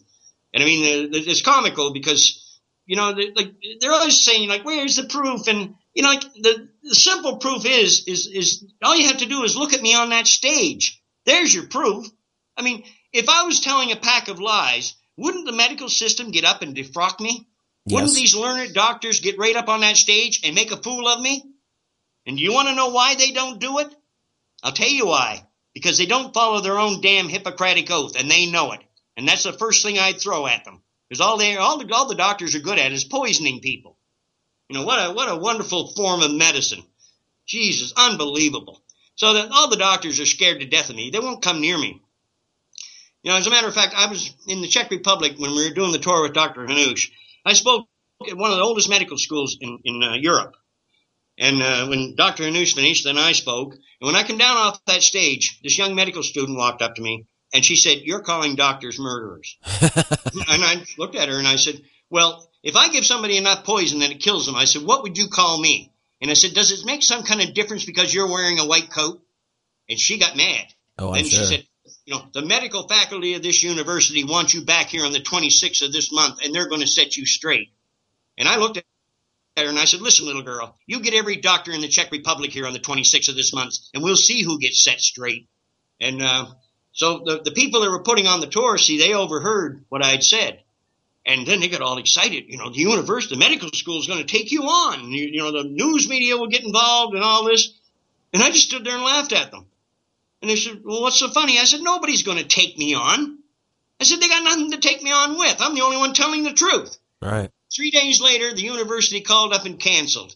They said that their students had no interest. Now, can you imagine? You know, the most medicinal plant on earth, uh, something that's been used in medicine for thousands of years, you know, and the, the, the, medical students have no interest. I don't really believe that one. Right, Rick. I mean, there was no look, way they were going to let you get get up, you know, with the establishment and then just rip them to shreds. Well, I mean, somebody's got to do it, brother. No, I mean, uh, yeah, you have to. What I'm saying is that, that they're not going to allow that to happen because they know they're wrong. Oh yeah, you're damn right. They know they're wrong. I mean, you mean I, look at these oncologists today. You know, like, I think it's something like to the tune of around 90% of oncologists will not, if they had cancer, they would not take their own treatments. They know they're they know they're ineffective, and they actually know that they're killing people. But they're making a lot of money doing it, aren't they? Tens of billions of dollars a year. You know, I don't, I just don't understand what the public, how did they ever pump it into the public's head that poison and radiation is good for you? I mean, that's lunacy, for God's sakes. You ask a 10 year old kid that question is, is poison and radiation good for you? Instantly, a 10 year old would say no. Now ask, a, now ask a medical school student the same question. Oh, we need to use this to treat you effectively. No, you need to use this to kill us effectively. That's what you're doing. You know, it, it's beyond belief. And the people walk around in this stupor. You know, like, because we're all brainwashed by that damn boob tube. You know, trust your doctor, trust your lawyer, trust the police, trust your government. Believe in the well, establishment. You put, any, you, you put any trust in these people, you're going to find yourself in a lot of trouble. I can tell you personally that, that everyone is, well, not everyone, but the vast majority are brainwashed because I've told several people about uh, using the oil, and they just came up with excuses. And like, no, well, my mom wants to try it this way, even though I know that's right. I've heard that. It's just every excuse under the sun. It's like, so you'd rather use the method that you know kills compared to the method that there's scientific evidence that fixes it. That doesn't, right. even, that doesn't even make sense. Well, I mean, Jason, in 2004, my neighbor and I, we put up that website, phoenixtears.ca. We told everybody back then how to heal themselves. We told them that you know, get the heavy sedative indica strains to make the oil. We told, give them the dosage instructions. It's been all, it's been there for uh, 10 years now. You know, so it, the information was out there. And see, the, why they can't defeat this, and I, I do this all the time when I do lectures. You know, I'll tell the audience, like, don't believe a word I'm saying. Simply go out, get, get your hands on about 30 grams of decent, you know, good cannabis bud, preferably indica and produce the oil following our instructions, which are available on the internet. Take that finished oil, go out and find somebody with a third degree burn, psoriasis, skin cancer, or something of that nature. Put the oil on, put a bandage on, and change it every three days. Watch what happens. Anybody can prove it. You know, I mean, this oil can work miracles. Third degree burns. I mean, when I first made my oil in 1999, see, I was under the effects of all of those pharmaceuticals. And uh, I mean, I wasn't thinking right at all. And uh, I can't call it carelessness. It was just because of the effects of these medications. I caught myself on fire. And I mean, I, I got a, I, well, I had a severe burn, and I mean severe burn on my right hand. Uh, there was two big gobs hanging, and it just looked like about three quarters of my hand melted. Wow. It was that bad. So I, you know, th- this was horrible. So I, I didn't know what to do, and I didn't know, you know, the healing powers or anything. And, and of course, my mind was all muddled up with these damn chemicals the doctors were giving me. So I put it in a, in a, a bucket of cold water, and uh, about a few hours later, a girlfriend come down, and uh, she, I pulled my hand out. She just went and got the scissors and cut the gobs off because you don't feel it because it's all dead. Right. So four or five days later, she looked at me and she said, "You know, Rick, she said, you know, you got to go to a doctor about this." No, I didn't. You know, by that point, I didn't have much use for doctors anyway. I was losing faith fast. But anyway, I, I went into the doctor, and doctor looked at my hand. And the minute he looked at it, he said, "When did you do this?" And I said, four or five days ago. My God, man, there, there's nothing I can do with that. You you had third degree burns, and he didn't put anything on my hand. He just took a, a, a piece of gauze and he wrapped my hand up. And he said, I want you to come back in seven days and we're going to look in doing skin grafts and all this from your back and all these operations and things. And so I, I don't know, still in that chemical stupor from the pharmaceuticals. I go home and well, I, it, the, you know, when I tried to make the oil, I'd really fumbled the ball. So I went and tried to do it again. Well, in no time, I had my, that bandage covered in the oil solvent mix. And after about three or four days, I mean, it was so the the bandage got so ugly, I just took it off and threw it away. But what was amazing is I didn't even realize it myself what was happening. And so seven days later, I go back to this doctor's office, and when I put my hand out, his eyes got as big as two saucers. and he, he looked at me and he said, Seven days ago, you had third degree burns. He said, Today, all you have is pink skin. And even the hair follicles grew back. Everything. There's not not a scar in my hand from that horrible burn. Wow. Now, now I you you you know when you look at these burn units today, take a child or anyone that's been in a house fire, severe burns. Look at the agony the medical system puts them through. Oh yeah. You, know, you lay there for months and you're and you're subject to infections and all these operations, and in the end, you always wind up scarred to death anyway. Yep. You know, if if this oil can regrow my hand, which it did, could this oil regrow a child's face? And I firmly believe it will. You know, I mean, so I look at everything basically the medical system is doing is just forms of torture for God's sakes. They're not using any logic. And you take that oil, if you have a severe burn, I mean a bad, bad burn, you slap that oil on it, two minutes, pain's gone. You don't even feel it. And it heals in no time. So why aren't we using this in the burn units? But anyway, I, I stayed in Europe and I went from country to country and I made a lot of noise over here. And now, you know, that now that, you know, we've done all these lectures and things. And lately I've been doing a lot of talks with some of the top experts in the world. Again, you know, Dr. Hanuš uh, and I and uh, Dr. Hornby from Canada, Dr. Melamede from the United States. Uh, we, we were all involved in a big conference in Ljubljana in March. And then just here last, last month, we were in Belgrade or in Serbia and we were in Skopje in Macedonia, and we did the big events there too. And I mean, this all of Europe is waking up to this now. I mean, we, when we went to Macedonia, seventy percent of people were against the medicinal use of this plant. Four days later, when we left, seventy percent were in favor. So she's changing very quickly. Good. and from what I understand now, uh, like over half the people, from what I hear in, in Slovenia, over half the cancer patients now are using the oil. In vast numbers right here in Croatia are using it. It's it's busting loose everywhere, and all these countries now are legalizing the medicinal use. And I almost have to laugh at it in a way because you know that they've been you know the hemp movement's been out there blowing smoke in people's faces for decades, and they got nowhere. The bottom line is the reason these countries are legalizing the medicinal use of cannabis is that oil. Because they know what's going on and they know how many people there's like there's millions worldwide now that have used this substance very successfully. So they know what's coming but the, the trouble is with the governments you see they want it, they want their buddies you know they're, they're the money masters you know the pharmaceutical industry they want them to control it well the pharmaceutical industry are the very damn people that should have nothing to do with this medicine That's right. I mean, you, you have to know the story. But when you look back in the medical use of this plant, in the 1800s and 1900s, early 1900s, get one of the old pharmacopoeias and look at it. It's wall to wall hemp. They used hemp in practically everything they produced. as an ingredient, and they also turned around and they used to sell it uh, cannabis tinctures. You know, uh, the, the oil mixed with alcohol. Eli Lilly sold hash pills in the 1880s as painkillers. And some forms of hash are wonderful painkillers, so I have no doubt they work. But they always controlled the potency. But where the shoe really pinched is when I realized I, I figure they've known how to cure cancer for at least 150 years. And I say that because in the, in, and you should say around say 1860. Now, I mean, uh, all these companies were getting involved with, camp, with hemp medicine.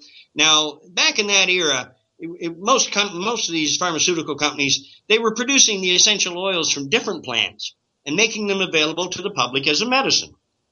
Well, it only makes sense when you look at the history of cannabis. Well, of course you're going, you're going to make the essential oil from the most medicinal plant, aren't you? Of course. But when I got looking into it, I've never found any pharmaceutical company that ever supplied the essential oil from the plant. They supplied watered down forms of the medicine. And I honestly think that they probably did a little testing maybe in the 1850s or early 1860s and suddenly realized we got a cure all here. And probably about that same time, they also realized that if the truth gets out about this, we're out of business because every farmer in North America was allowed to grow it. Right. See, so then in the around 1880s, 1890s, they started thinking about, well, if we mix chemicals together, you know, chemical combinations, we can patent that. And then in 1906, uh, John D. Rockefeller, I think everybody knows who he was, mm-hmm. uh, him and all his rich friends, they got together and they, they started forming these medical foundations. Yep. You know, you know what saintly people. And of course, these medical foundations in turn took over the medical schools. And what they did, the old medicine, medicine from plants, empirical medicine, they shoved it right out the back door. And then they started producing all of this crap because, I mean, Rockefeller's buddies, they were the ones that owned the chemical factories that produced all these toxins that they couldn't get rid of. Now, what could you do? Now, why don't we make this available as a medicine and give it to the public? And that's what they did. Here's the thing, though. This is not conspiracy theory. This is all historical fact. This is easy to find. You can look up. This is what happened. Oh, exactly. You know, and then that idiot Anslinger come along, you know, the head of the Federal Bureau of Narcotics. You know, I, well, after the end of Prohibition, they needed another target. So, you know, Anslinger was out to make a big name for himself, so he, he targeted cannabis. But of course, William Randolph Hearst also did the same because uh, in his pub- in the Hearst publications, they told us that cannabis was the most dangerous and deadly, you know, drug uh, available, and you know, it was the most self-destructive thing you could do to smoke a joint. It was unbelievable some of the the propaganda that they spread. Wasn't that all coming down from the Rockefellers though, because they knew the reality of everything, and they had uh, cotton fields and, and trees and everything, and they wanted to use that for industry, and so they they decided to wipe hemp out, basically. Well, that was part of it. There's no question. I mean, you know, most of the what does they say? Over fifty percent of the pesticides used on this planet are used to grow cotton, and can and, and cannabis or hemp is much stronger, much better. You don't need any. You don't need any pesticides. You know, you don't you don't poison the planet by growing this plant. Right. But when you start growing massive amounts of cotton, you're doing a lot of harm to this planet. But that's what all these big money concerns are about. You know, they gave us nuclear energy. You know, I mean, what idiot builds nuclear power plants right down next to the ocean in an earthquake zone? you have to be a fool. And then you look at you know, the, look in the United States. Look look at the different power plants and where they're located. Some of them are right, right on fault lines, for God's sakes. A lot of them are. Yeah. you know, none of this is making any sense. And then you go down, you look at the Gulf, oh, the Gulf oil spill, you know, and how that affected everything. I mean, we're killing this planet. We, we've done more damage to this planet in the last hundred years than we've done in all human history combined. And it's all been done just for greed. The cannabis plant could provide can provide our energy. It can provide it can make it so we'll never have to worry about starvation again. It gives us the greatest medicine on earth. Over 50,000 different things can be created from that plant. We can put people back on the land. We can basically end unemployment with this plant. Give everybody a job. You know, in earth friendly hemp based industries. Change this world. Get away from these toxic industries that we allow, you know, to poison our environment. Let's start doing things in a rational way. So, I mean, this is what I've been pushing for for so long and so hard, but it, has been, uh, I don't know. When I look at it now, I, I mean, I lost my country, I lost my life. I, I mean, I, will I'll never live in Canada again. I don't think. I, I just don't feel the same about Canada anymore. It's a beautiful country, and there's some very nice people in Canada, but the whole damn country is run by nothing but a pack of thieves. And I, I could never live under, you know, under that type of regime again. And as far as I'm concerned, United States is every bit as bad, if not worse. Oh, absolutely. You know? No, I mean we, we all know. All of us that are that are awake to this, we we know that's what's going on. Well, you know, you the way I look at, you know, like people are going on, oh well, you know, we'll we'll pay tax, we'll we'll let marijuana pay the bill, you know, so you know, tax it and regulate it. Well, I don't feel that anyone has the right to tax it or regulate it. And as far as I'm concerned, if you want to go out and grow 10,000 hemp plants in your backyard, I couldn't care less. As a matter of fact, if it was done that way, you know, I mean, people going, oh, you know, there's big crime and big money involved here. Cannabis, all through history, was a farm crop. Now, if you take a, I did this on an interview years ago one time, uh, doing a, a show called Feet to the Fire with uh, James Arthur Jancic in Chicago. And he said to me, he said, You're talking about medicine, you know, on a donation basis. He said, How could you do that? And I said, Okay. I said, Take a, a field, a hundred acre field of corn. I said, Now what's a pound of corn worth? Well, he said, Hardly anything. I said, Okay. Take the field next to it, another hundred acres, plant it in hemp. Now what's a pound of hemp worth? You know, it's just these idiotic laws that we've allowed them to enforce. That's the reason the cost, you know, is so high if everyone was allowed to grow this, you could buy a kilo of top grade uh, cannabis bud for 10 bucks for God's sakes. It's all a racket and it's all caused by the government. You know, the governments themselves. I have no problem with outlawing things that are harmful or dangerous. Yes, that, that makes sense. But when you outlaw a plant like this that has this history, I mean, how dare you? These people are traitors to their own countries. They're, they're traitors to their countrymen. You know, they've literally gone along with the big money to kill people. You know, and, and the, the medical system, the doctors, I mean, in a way, I look at this today, I don't actually blame them as badly. I used to like hate politicians, doctors, policemen, lawyers, all of them, because I knew they were all corrupted to the core. But we're just as much to blame as they are. You know, we've sat here and we've watched them tear our world apart. And what have we done about it? You know, we go along with it. You know, and common sense dictates that, you know, we should have stood up for ourselves a long time ago. Absolutely. So I'm just looking at everything right now and just saying, okay, you know, it's perfectly obvious that mankind can be easily manipulated. And I mean, these, these people have liter- literally led us down the garden path. But now we know the truth. So what I'm asking governments to do now, grow up, start representing your people, repeal the laws against this plant, throw them in a trash can because they're all based in corruption anyway, they are not real laws. They never have been. Get rid of it.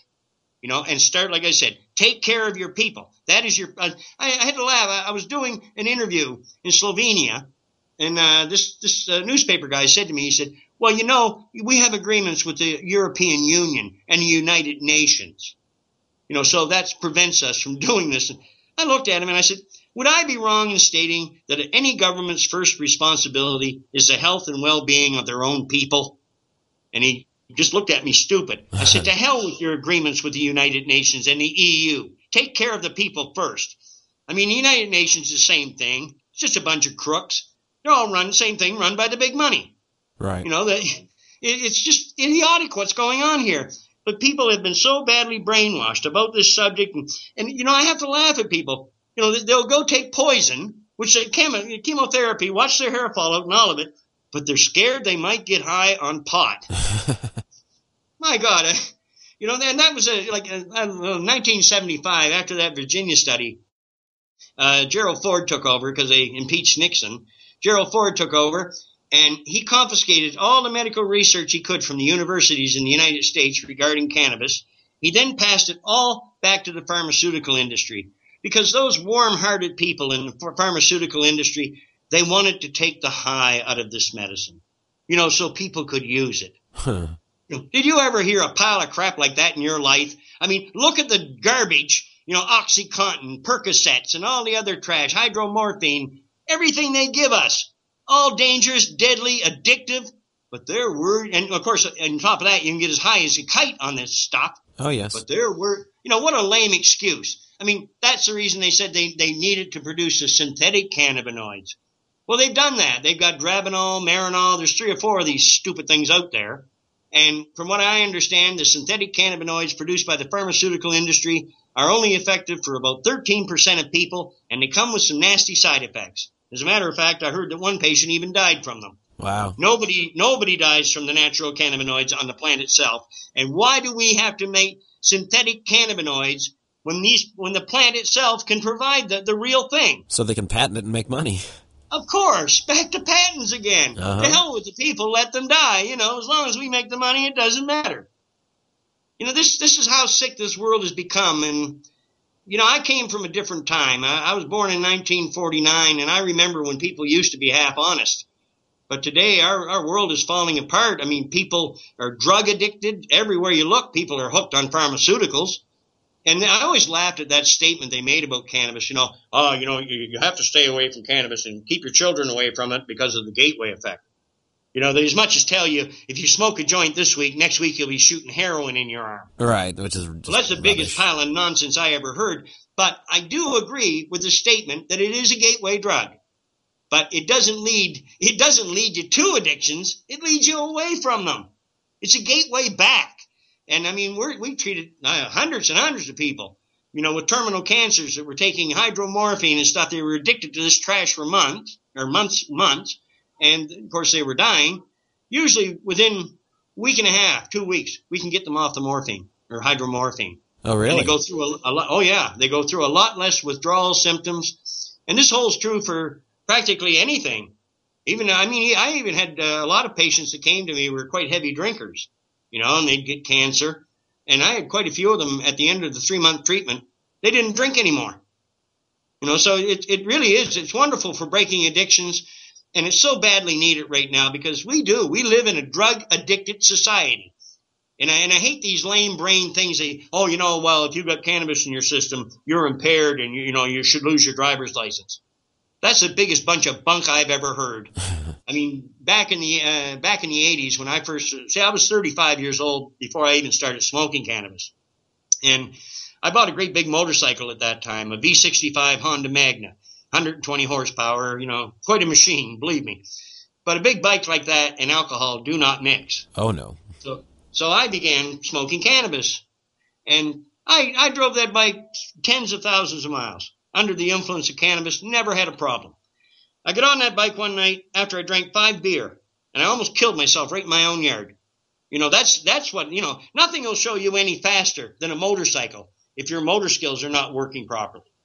And uh, I mean, my motor, your motor skills are not. Once you're used to cannabis or use of it as a medicine, your motor skills are not impaired. You can drive normally. As a matter of fact, the the research that I've read states that basically people that actually take cannabis is drive more carefully and more slowly. and uh, I have to say this, brother, but I honestly think if everybody on this planet get up tomorrow morning and lit a joint, it would be a better world.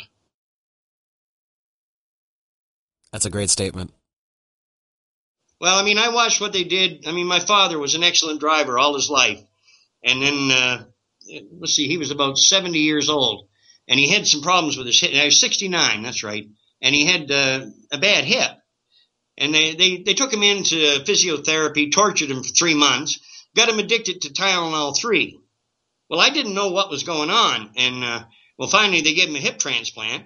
And then dad was okay after that. But when you go out to get in the car, I, I was scared to death to get in the car with him.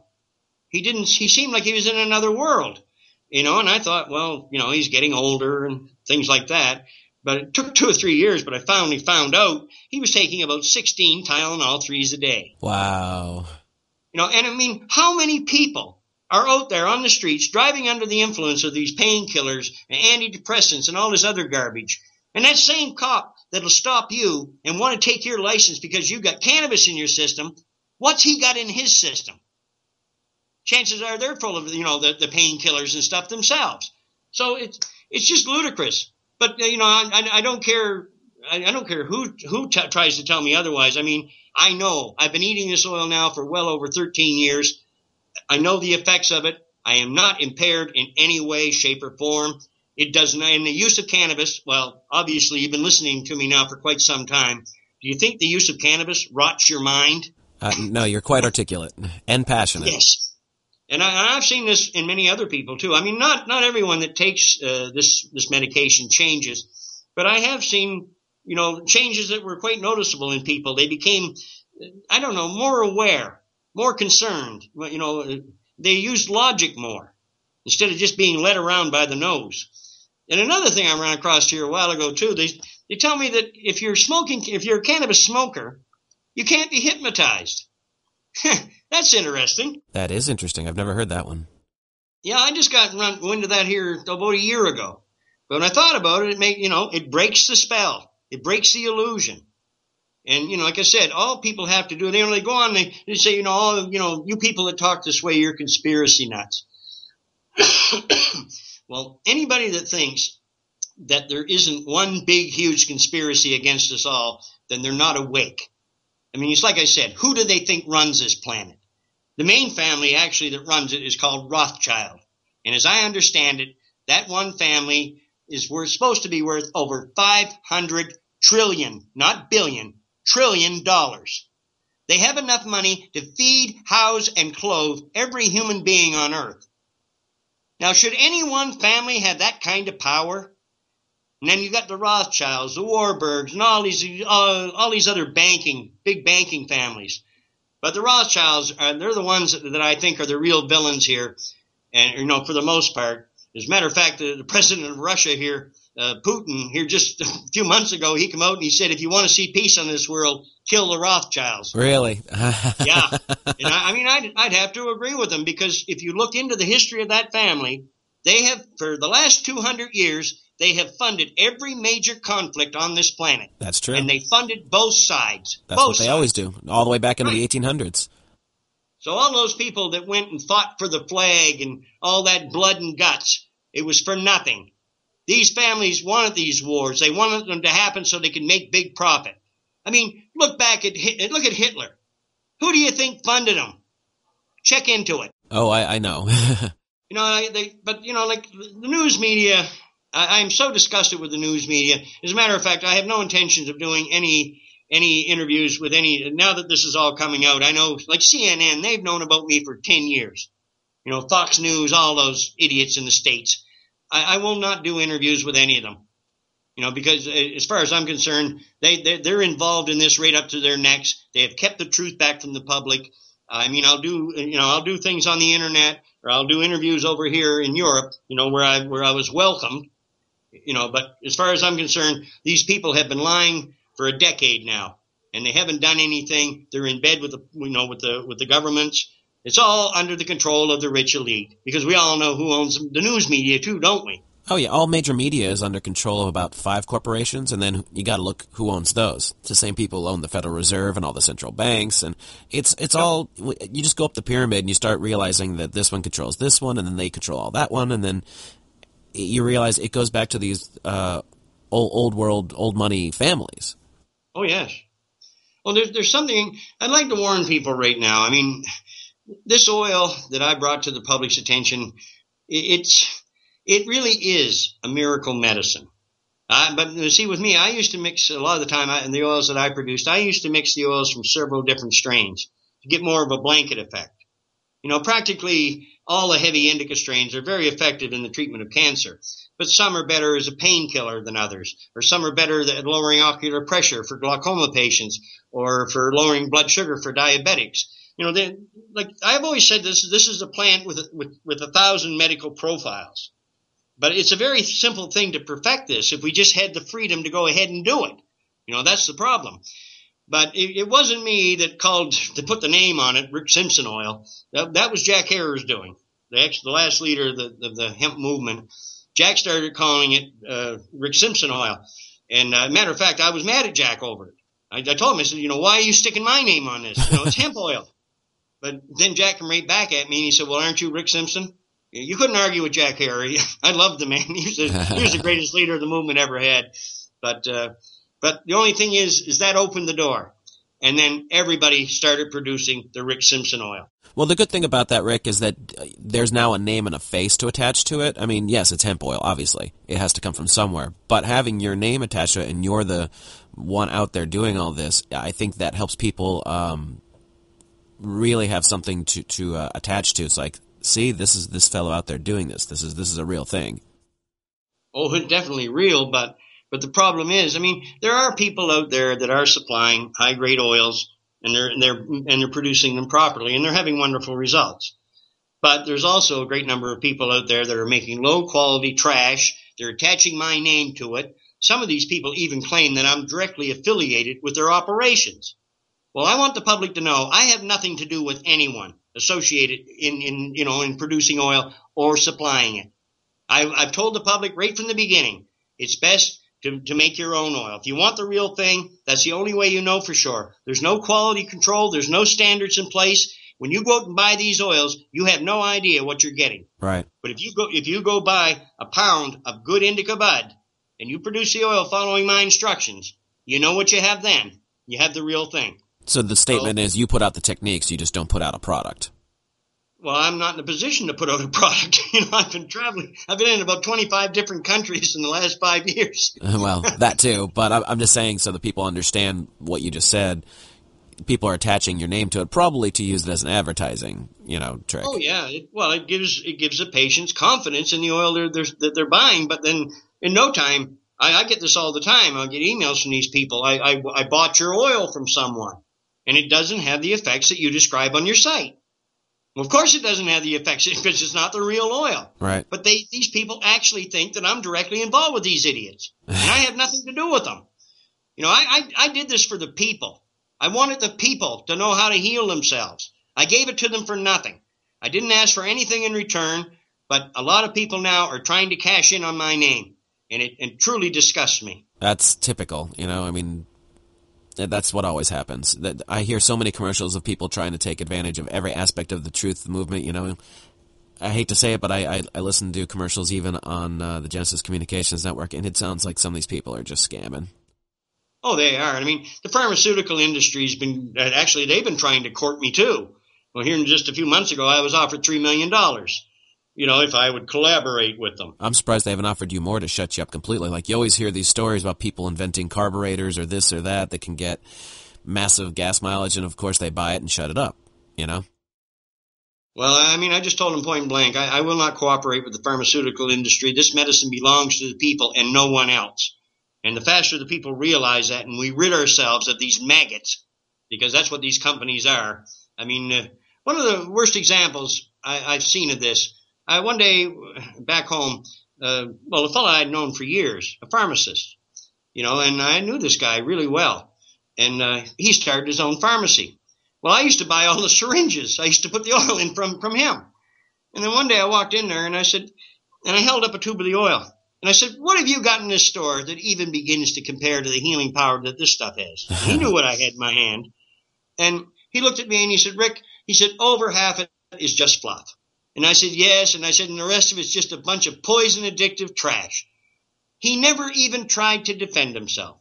He just stood there and looked at me and he said, Rick, in a world where 9-11 can happen, what do you expect? Now here's a pharmacist sitting in a small town, poisoning his friends and neighbors knowingly every day, and he still thinks of himself as being a decent man. I've got a little bit of problem with that, don't you? Yes. And that's exactly the problem. People, I think what it comes down to is people as individuals think, oh, I can't do anything, I'm just one person. They don't realize that with the mass technology we have today for communications, things could change, but you just have to want to. Everyone has to collaborate together, they have to decide they want to change, and then start doing it. Oh, yeah. I mean, you, you've got to force the issue. And I mean, I was in a very delicate situation when I started this because, you know, back at that time, I don't know, it was all so simple. And I just thought, well, you know, if curing cancer, if this is all there is to it, you know, and I knew people had been making oils, all these different oils for decades. And I said, well, there got to be thousands, you know, people, you know, around the planet and on the internet or something. And then in just a few months, I found out that I was all alone. There was nobody doing anything. And I look back on it now and, and I often think that if I hadn't made this noise that I have, where would be where would we you know we be right now in regards to the use of this medicine? I mean, I just looked at it when when I stumbled onto the truth and realized what this substance could do. I mean, I've got three children, I've got three grandchildren, and I want to I want to see a future for them. Of course. But if we don't have this plant, our children don't have a future. You know, it's over. I, you know, I'm, at the rate we're going right now, I give us maybe at the most 20 more years, if we're lucky. And then we're all going to go extinct because we cannot live on a poison planet. That's right. Well, the self self-serving uh, society we live in that the corporations just keep feeding into, because not only are we buying their products, we're making them for them. It's it's just all we're doing is feeding the rich, and that's it. We're the mice. We're the mice on the treadmill. Right. You know, they they have the whole uh, the whole world. I mean, it's not just in the United States and Canada. It's, it's here in Europe. I mean, the big money spread their tentacles everywhere across this planet. You know, I, I did. I had a meeting with the one of the advisors to the Minister of Health here in Croatia in 2012. And I went in and I laughed. I, I came through the door, and the first thing she said, "It's addictive," like that. And I looked at her and I said, "Dear, all through history, cannabis has always been known to be non-addictive. I said even the Canadian government admitted back in 2000 that there is no addiction to cannabis. And then she looked at me. She said, "Well, it killed someone." And she had a computer right on her desk, and I pointed at the computer. I said, "Show me." and that's when she said, "Oh well, it was a synthetic cannabinoid." You know, produced by the pharmaceutical industry that killed this person. I said, well, I'm not surprised, but nobody dies. Nobody dies from the natural plant. And uh, then I looked at her and I said, You don't even know why you have this law in place, do you? And then she got this funny look on her face, and I, I said, "Was there a did you know did they ever do a study in Croatia to determine the terrible effects of this plant?" I said, "No, there was never any study." I said, "The big money come in here and made a deal with your government. Your government complied, outlawed hemp, and they got a bunch of money in their back pocket to go do something else. That's what it was all about. But when they outlawed hemp, they made the biggest mistake they ever made.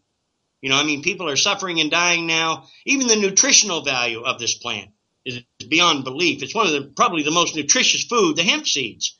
Probably one of the most nutritious foods on this planet. And anybody that knows about anything about cannabis, if you want to see pro- prolific seeds, just you know, plant a few acres of hemp. Don't take the males out and watch what happens. You'll have so many seeds you won't you will not know what to do with them. And another thing today, there's new processes out. Uh, the old scale you could produce about 500 gallons of ethanol off an acre of cannabis, which would equal around 4,200 square meters. This acre is only small. But under these new processes they have now, they're using enzymes and things. They're getting 1,800 gallons of ethanol per acre. You know, I mean, that's enough. If, if you grow one little acre uh, in your property of, of, of cannabis, you've got enough energy there to run your car, heat your house, and have a few hundred gallons left over. You're energy independent. That's something else they don't want. Oh, goodness, no. No, these are all facts. They're all proven. The energy providers will always say, "Oh, you know, uh, well, if you know, if we grew cannabis, it, it would eat up all our valuable farmland." you know, what a crock that is. You know, I mean, when farmers are growing cannabis, they're not only growing, uh, you know, a food source, they're growing uh, also an energy source, a source of medicine, and and traditionally in farming, cannabis was always used as a, as a, a as a feed for livestock. It kept the animals healthy. Today, all they do is shove them full of growth hormones and antibiotics and all this other trash. And we all know that the meat in North America, none of it is fit to eat. We all know that. It's a fact. Matter of fact, if you walk into a grocery store anywhere in North America, I doubt if you can find anything that's safe to eat. That's the fruits and vegetables, all of it. I, I'm scared to death when I go to Canada. Oh, it's definitely gotten bad. Well, you know, it, it's just that cannabis is the ultimate answer, and the longer we run from the truth and try to, you know, and, and not use this plant, the harder it's going to be on all of us. You know, we need this plant growing, just like Jack Herer said, grow it everywhere, use it for everything. And Jack always said, he said, I, I don't know if cannabis will save the world, but I do know it's the only thing that can. So, what do you recommend everybody to do? You you are obviously doing an absolute immense service to humanity, but you're still only one person, and we need to take your message and spread it. What would you recommend the individual to do? Well, it, you know, there are a lot of people now. I'm not the only one in this, believe me. I mean, I'm, I'm I consider myself really be, I'm just the messenger. That's all I am. It's the oil that works all the miracles. But I, I think people have to realize the situation we're in and realize that there's no future for their own children if they don't band together and do something. I would hope that we could do this without violence. You know, there's millions of us to every one of these rich banking families. I mean, all we have to do is stand as one and say, look, we've, we've had enough of your manipulation and we're, we're done dying for you. You know, it's over. And this is what we have to do. We have to get legitimate governments to represent us, not these political parties we have today. The, you know, I mean, all political parties have ever done is breed corruption. And they do it in a big way, believe me. Every political party is corrupted. So we need independent people, people to represent us honestly you know, and open open book policy, open door, nothing hidden. You know, if you want to see the books, you just walk in, you know what's going on. And, you know, if we run a government that way, as a matter of fact, I would like to see governments, not governments so much, I would like to see think tanks. Get the brightest and best among us, put them, you know, say two of the best in fishery, two of the best in forestry, two of the best in medicine, and so on. Put these people in a think tank and let them run the country, the business of the day, you know, the day to day running of the country. Let them do it honestly and openly with an open book policy. And another thing I've said before, I don't think cannabis should be paying the bill. I don't think anybody should pay tax on cannabis. I mean, uh, to me, that's ridiculous. Why don't we just take the money away from the people that stole it? That's a brilliant idea. Well, if we, you know, I mean, you, you, in the court systems we have in North America, the admiralty courts, which as far as I'm concerned aren't even real. If you, you, you take these people into common law courts, and I'm not saying to put them in jail. I mean, I, I look at these rich people as being sick. Maybe they need a couple treatments of oil themselves. It might make them better human beings. But make them admit their guilt. Take the resources and money away from them. Because all everything that these people have, they're, they're all the proceeds of crimes that they've committed against us.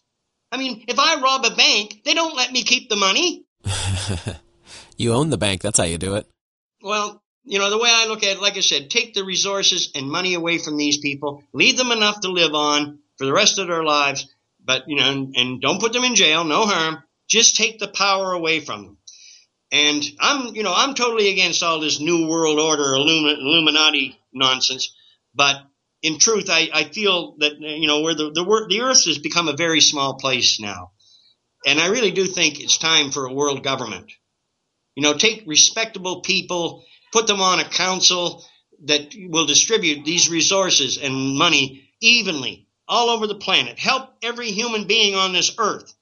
They have that, you know, like I said, with these resources, they can do this easily. Oh, easily. But the problem is the bad guys that want to maintain control are the ones who have that right now, and there's no way to have a benevolent uh, worldwide government, not at the moment. Well, I mean, if it's like I said, we have we have very little time to play with here. You know, we we have to get this situation dealt with as, as rapidly as possible because, like I said, we will go extinct, and, and the rate that like the poisoning is going on is just unbelievable. So you know, I mean, I've I've said it openly in my books. I mean, they're available on my website. Uh, actually, I'm just going into print this week for the first book, you know, in paperback. But there's there's ebooks available on my website at phoenixtears.ca. But uh, you know, we have to we have to bring everything here back into focus, and people have to realize that it's it's it's we ourselves who have to make the changes here. Our governments are not going to do it. The doctors don't want to give up playing God the police don't want to, you know, stop being bullies. The lawyers don't want to stop making money, you know, but should we be dying so these clowns can make money? You know, I think it's time we just looked at ourselves for what we are and realized that we're not nearly as smart as we think we are. We have been manipulated. We have been enslaved all through history. I mean, if you look at the mankind's history, it, it reads like a horror story. You know, war, war after war after war. You know, and we sit there and we always say, oh, you know, well, we're so smart. We learn by our mistakes. Well, show me any time that we've ever learned anything because we keep repeating the same damn mistakes over and over again. So we're not too damn bright. That's the first thing we got to deal with. And then, you know, we have to realize that, that nobody's going to stand up for us. We're the ones that have to do it. But what I'm hoping, like I said, do it in a nonviolent way. and at least for the first while. And if if you know if we make no progress that way, then I guess all hell's going to break loose. Because I mean, well, I think if there's enough people, it could be done in a nonviolent way. Yes. That's the thing. If if the vast majority of people said, "We're done.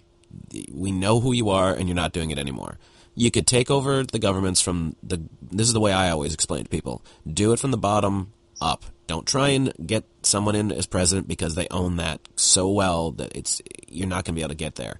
But if you take over everything on a local government and then start working your way up the Mm-hmm. pyramid, that's a different story. And as far as the humanity collapsing, I'm pretty sure the elite know Oh, that yeah.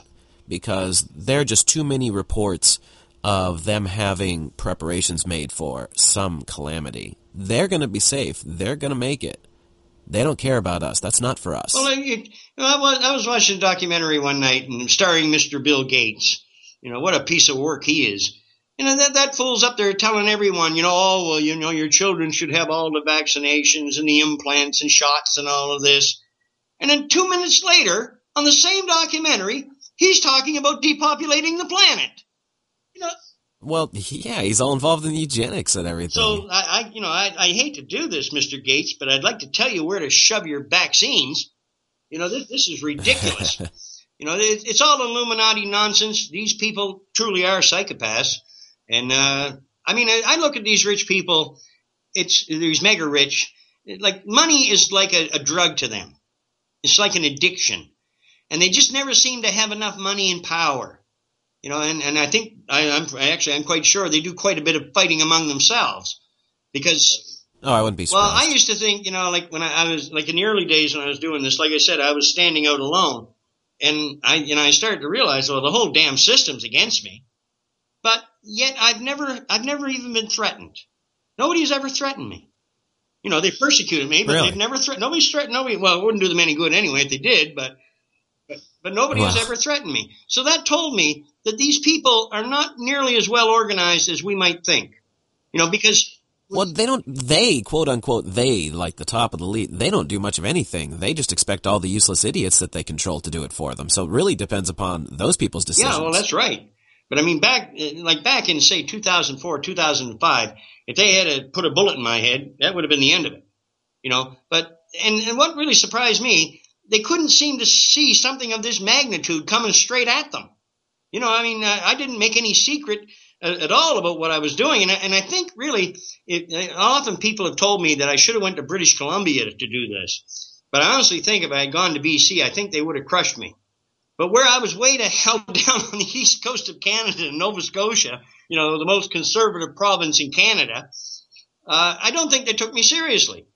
And by the time they did, it was too late because I had so many supporters. And right now, I mean, Well, no, it sounds like things went the way they needed to. Because if you had been in like, it'd almost be like trying to do something out of Manhattan. Yeah. You know, it's like, well, the, obviously it's corrupt there, or Chicago. It's like, well, they own everything there. It's like, crush, you're done. You're not getting anywhere. But now, you see, now that so many people know this story and they know the truth here now, and the book's out there and everything. Well, if they can't, I'm not saying I don't know. Maybe they will come and shoot me, but if they do, then they got a martyr, don't they? It doesn't that's matter now. Thing, that's the stupidest thing they could do. Right. Yeah. You, well, they'd make a. They would make a martyr out of you. But second, it's everywhere now. Like I knew who you were before I spoke to you. well, I just got word today.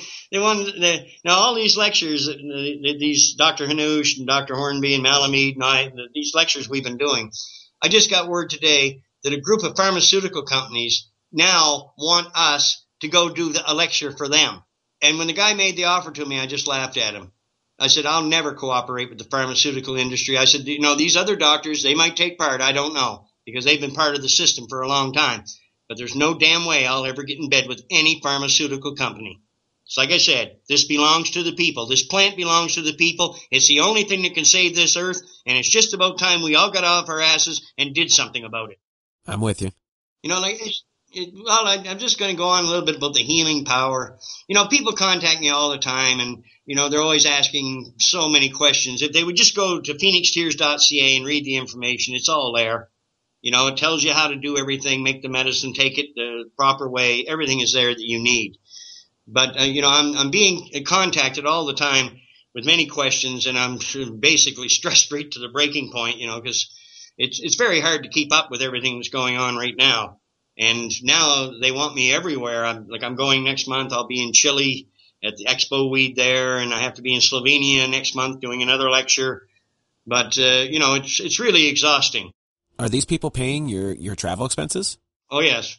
Okay, good. That's the only, that's the only way I can afford to do it. Well, I was curious about that because I know you're going all over the place, all over the world, and uh, yeah. that's not cheap. But I want the people to know that I mean I've called this medication a cure-all, and especially when you're making the medicine with mixed different oils, it does have this blanket effect, and it seems to work on everything. But it, it literally is a cure-all, and if you have any disease, I don't care what it is, you know, multiple sclerosis, chronic pain, AIDS, you know, anything, uh, Parkinson's, Alzheimer's. Well, I mean, we're even treating schizophrenics now very successfully with this oil. So there's so many of these so-called incurable conditions that this oil just works magic on. I've always told people, if the oil doesn't cure you, you're probably going to find that it's the best control for your condition available. And, you know, I mean, I've, I've seen this and, you know, like often when people would come to me with cancer, they would have diabetes, gallbladder problems, arthritis, all kinds of things would be wrong with them. They do the oil and it heals everything. Does it affect diabetes? I was actually curious about that. Oh yes, wonderful, wonderful effects on diabetes, on eyesight. It was very common for people that came to me. I used to laugh at it. So they come and they get the oil and then about a month later, six weeks later, I get a call and they say, well, I'm, i think I'll have to get off the oil. It's affecting my eyesight. And, I, would laugh at them and say, okay, go back to your eye doctor and have your eyes checked. And you're probably going to find that your glasses are now too strong. And every time, that's what they did because there's nothing better for your eyesight. It lowers your ocular pressure. It prevents degeneration of the eyes. Uh, we, we have some amazing stories about what it can do, you know, for your eyesight and well, all diseases. And on top of that, like even with our pets, you know, all animal life have, have an endocannabinoid system, the same as we do. You know, the greatest medicine we can give our pets, our dogs, whatever, it's, it's the oil. I mean, we're, we're treating dogs now with terminal cancers. Usually within a week and a half to two weeks are cured. You can almost see it happening before your eyes because a dog's metabolism is so much quicker than a human's. Right and it it just rejuvenates. I mean, it's, it's rejuvenating. And we know this from all the reports and everything. I mean, the oil is rejuvenating vital organs. It's anti-aging. It keeps you at a healthy body weight. As long as you're taking maintenance doses of the oil, you're keeping your body in a state of constant detoxification. You know, because we're we're surrounded by poisons and heavy metals and all this trash. But if you're taking a little bit of oil every night, you're you're you're, you're you know you're maintaining a detoxified state. And this is what we need. Do you think it could have anti-agings and um, life extension qualities? Oh God, yeah. I, have said right off, uh, if you took a small dog and started giving it oil, I, I think its life expectancy would double. And I really believe, I really believe that could be hold true for human beings too, because the anti-aging effect of this medication is just beyond belief. I, I years ago, uh, one night I, I took a, I, I was experimenting with creams and things like that. So I took some oil one night and I mixed it with a big jar of Noxzema. That's a face cream that's available in Canada. And I put 15 grams of this high grade oil. And of course the Noxzema is white, but when I mixed it all in, it turned the Noxzema yellow. And I put a big, big wad of this stuff on my head or on my face. I went down and washed my face and I took a big gob of it and, and I rubbed, it took me a half an hour to rub it in. I kept rubbing it all in and I got a little bit in my eyes and my eyes were burning and uh, a little bit. It wasn't, you know, cannabinoids will burn if you get them in the eyes, but uh, it, it was bearable. So about a half an hour later, I went to bed and not thinking anything. I next morning I got up and went down to the bathroom, and when I looked in the mirror, I was stunned because almost all of the wrinkles and all the little lumps and bumps, everything was gone. Wow. you know, and well, I, you know, I'm a man, so I just looked at it and said, "Well, that's nice." didn't attach anything more to it. But I went over to the neighbor's house uh, to have a coffee, and I was I was there for about an hour before. Well, his wife kept looking at me, and about an hour later, she walked over to me and she asked me point blank. She said, "Rick, did you have a facelift?" And I, I told her what I'd done. And I swear to God, Jason, I mean, if the women on this planet knew what that oil could do for their complexions, this stuff would be legal tomorrow morning. You know, I mean, it's it's amazing what it does for you know for our skin and our and, and different skin conditions and even scar tissue. It takes scar tissue away for God's sakes. Let all the self-centered people in Hollywood find that out and you'll see how quickly it'll spread.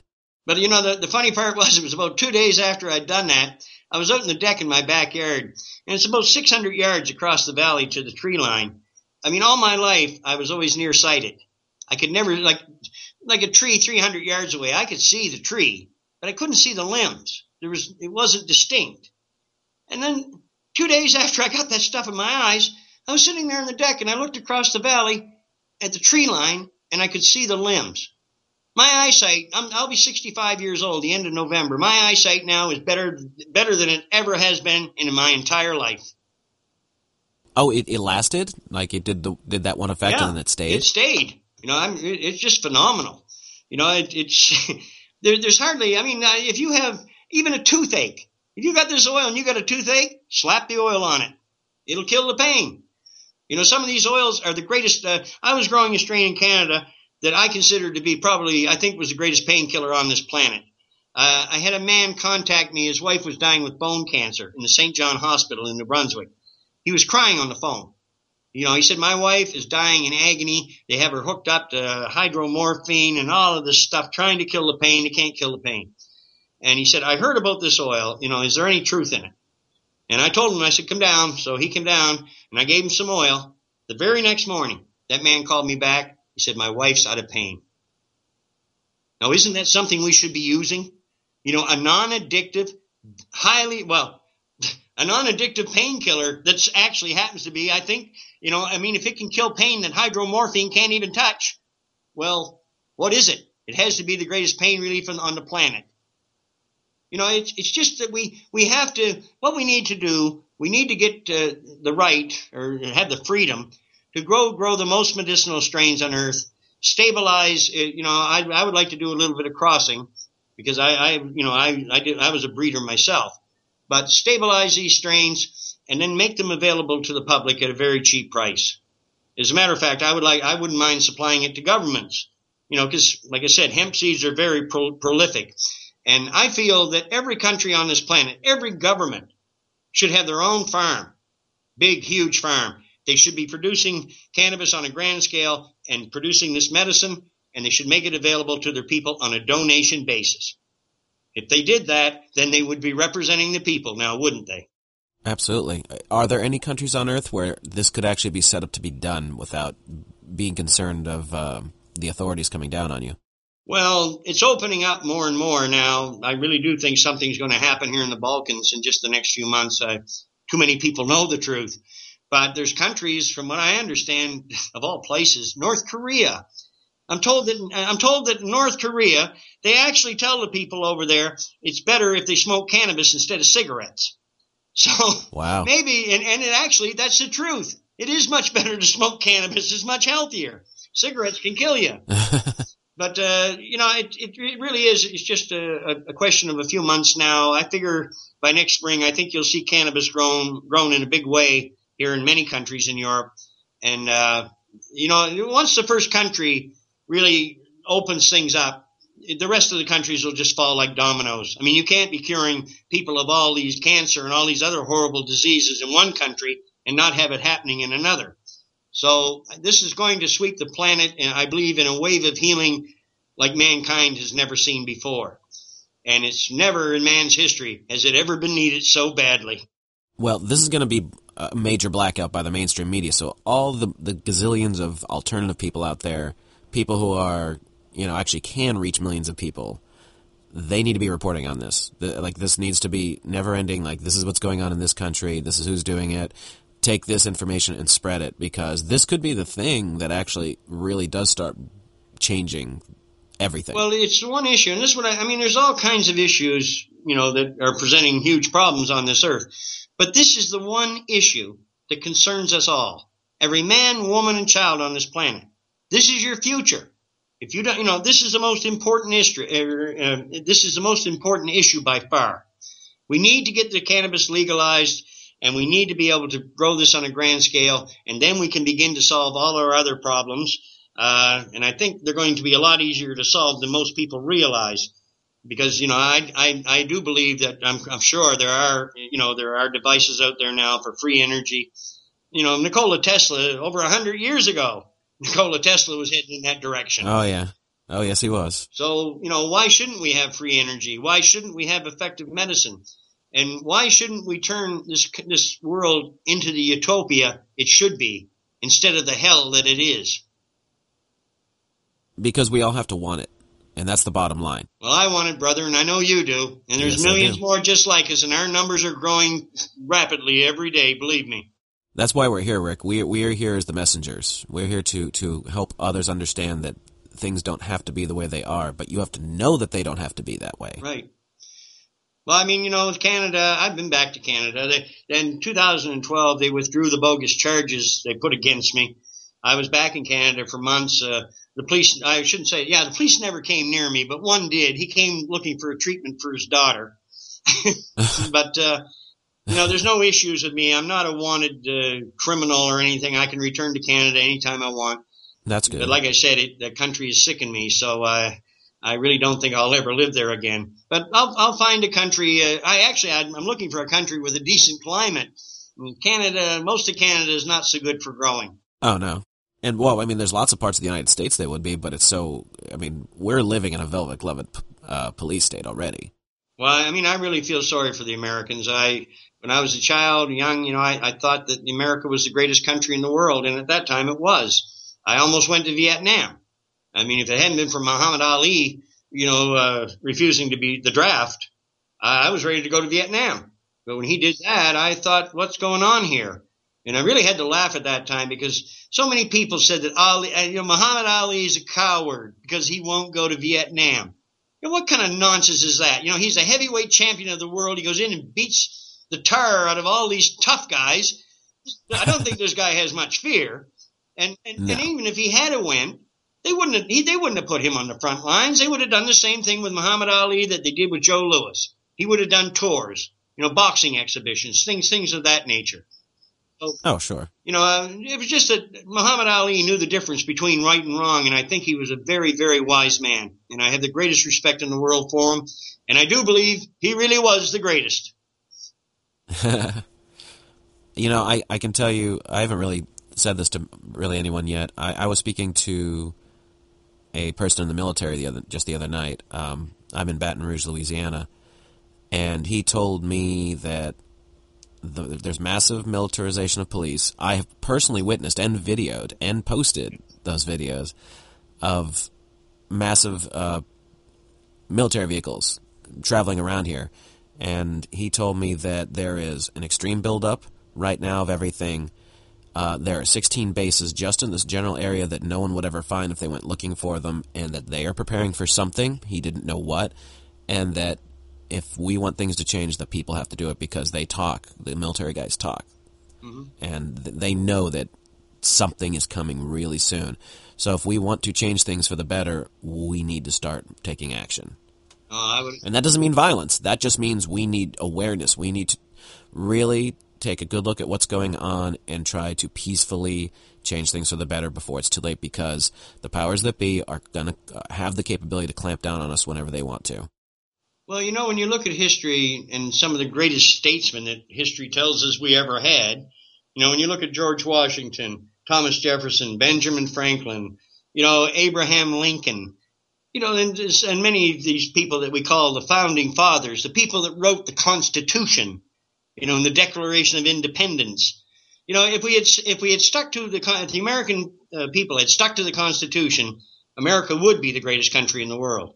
But the trouble is, Oh, they yeah. shredded the Constitution. They've they've tossed it aside, and I mean, look what you have there right now. You know, Barry Soetoro. You know, Barack Obama, President of the mm-hmm. United States, born in Kenya. You know, I mean, what's going on here? That none of that makes any sense. And then you see all of these political leaders, the ones that become prime ministers. Well, if you want to see them before they become and start playing that role, just watch the Bilderberg meetings because they're usually Oh, in yes. attendance because that's where they groom them. That's right. They're either Rhodes Scholars or they're in Skull and Bones. They go to Bilderberg meeting. I mean, it's obvious when when you start seeing who the bigwigs are. They they all have the same similar histories. Well, I mean, the way I look at it, if people want to call me and that, they can they can call me whatever they want. I'm just speaking the simple truth, and I defy anybody to prove me wrong. You know, there's the open challenge. I've challenged the pharmaceutical industry. If you have any medication for, for any condition that's better than cannabis oil, show it to me. None of them ever, none of them ever have. Of course not. And I learned a very, very hard lesson last year going through the worst thing that ever happened to me with someone. And the lesson I really took from it is no matter how much you care, you can't save everyone, but there certainly are a great number you can. They just need the information. There are going to be people who are going to turn their back on you no matter how much you care, no matter how much I say I love you. They don't care. But there are plenty of people you can help, and that's what we're doing. well, here to do. in the beginning, I mean, I was out to heal everyone, and it's like you say, you'll meet people no matter what you do; they just won't do as you ask.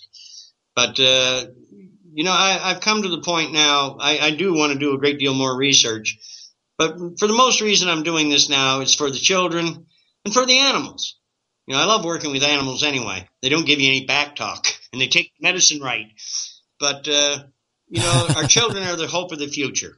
You know, if we educate them properly in the truth, show them how to heal themselves and the important things they need to know to survive, then I think that we're doing the right thing. And animals, I mean, I love working with, with dogs and things like that because they're, they're just so innocent, you know, and, and when you watch an animal on, on this medication, uh, like we, we had a huge dog back home. Uh, we'd had her for years. Uh, big, uh, Labrador retriever crossed with a German shepherd. And she was about around 130 pounds. Big dog. But big and friendly. First class pothead. I mean, if, if you lit a joint, she'd be right in front of you. she just loved the stuff. But, you know, she got up around 18, 19, 20, somewhere. She was an old, old, old dog. And she really started slowing down. And my son said to me one day, he said, he, he mentioned it, and I'd already treated many dogs with the oil, and I knew what the oil could do. So, you know, with, with cancer dogs, you know, with dogs with cancer and all this, and uh, arthritis and joint problems, it's, it's wonderful. So I gave Susie, her name was Susie, and I, I gave her two doses a day for five days. And I gave the, I remember the first dose I gave her, she came over and she licked it off my finger. And about 20 minutes later, you could see her kind of wobbling, and then down she went. And then she was in doggy heaven for the next 10, 11 hours. but I kind of thought, you know, it might have scared her. But when she got up in the evening, I, I put some more in my finger. She came right back over and licked it off. At the end of five days, like it's well over a hundred, uh, uh, hundred yards to the, to the road. My house is way back off the road. And that dog was running in and out my driveway just like a one year old or two year old pup. It was unbelievable, the difference. Talk about rejuvenation. And, uh, you know, I always told people, I said, you know, like in, in many ways, animals are smarter, especially dogs, are, they're smarter than humans. And they'd say, you know, what do you mean? And I said, well, one time, see, I used to make lower grade oils too for skin conditions. You know, you don't throw any of the plant away. You try to make whatever medication you can out of it. So I was making some of these lower grade oils. I wouldn't use them for internal cancers or something, but for many skin conditions like rosacea or, or uh, different skin conditions, it, it works miracles. So I put some of this on my finger one day. And I called Susie over, and she come over, and she put her nose down to the oil on my finger, and then I swear, she, the eyes come up, and I swear to God, that dog gave me a dirty look. and she turned around and walked away. So I sat there, and I thought, oh, well, I knew it wouldn't hurt me, so I took the oil, and I walked over, and I got some of the high grade, put it on my finger, walked back over. It was gone in a flash. She could smell the difference. She knew the difference. Yeah.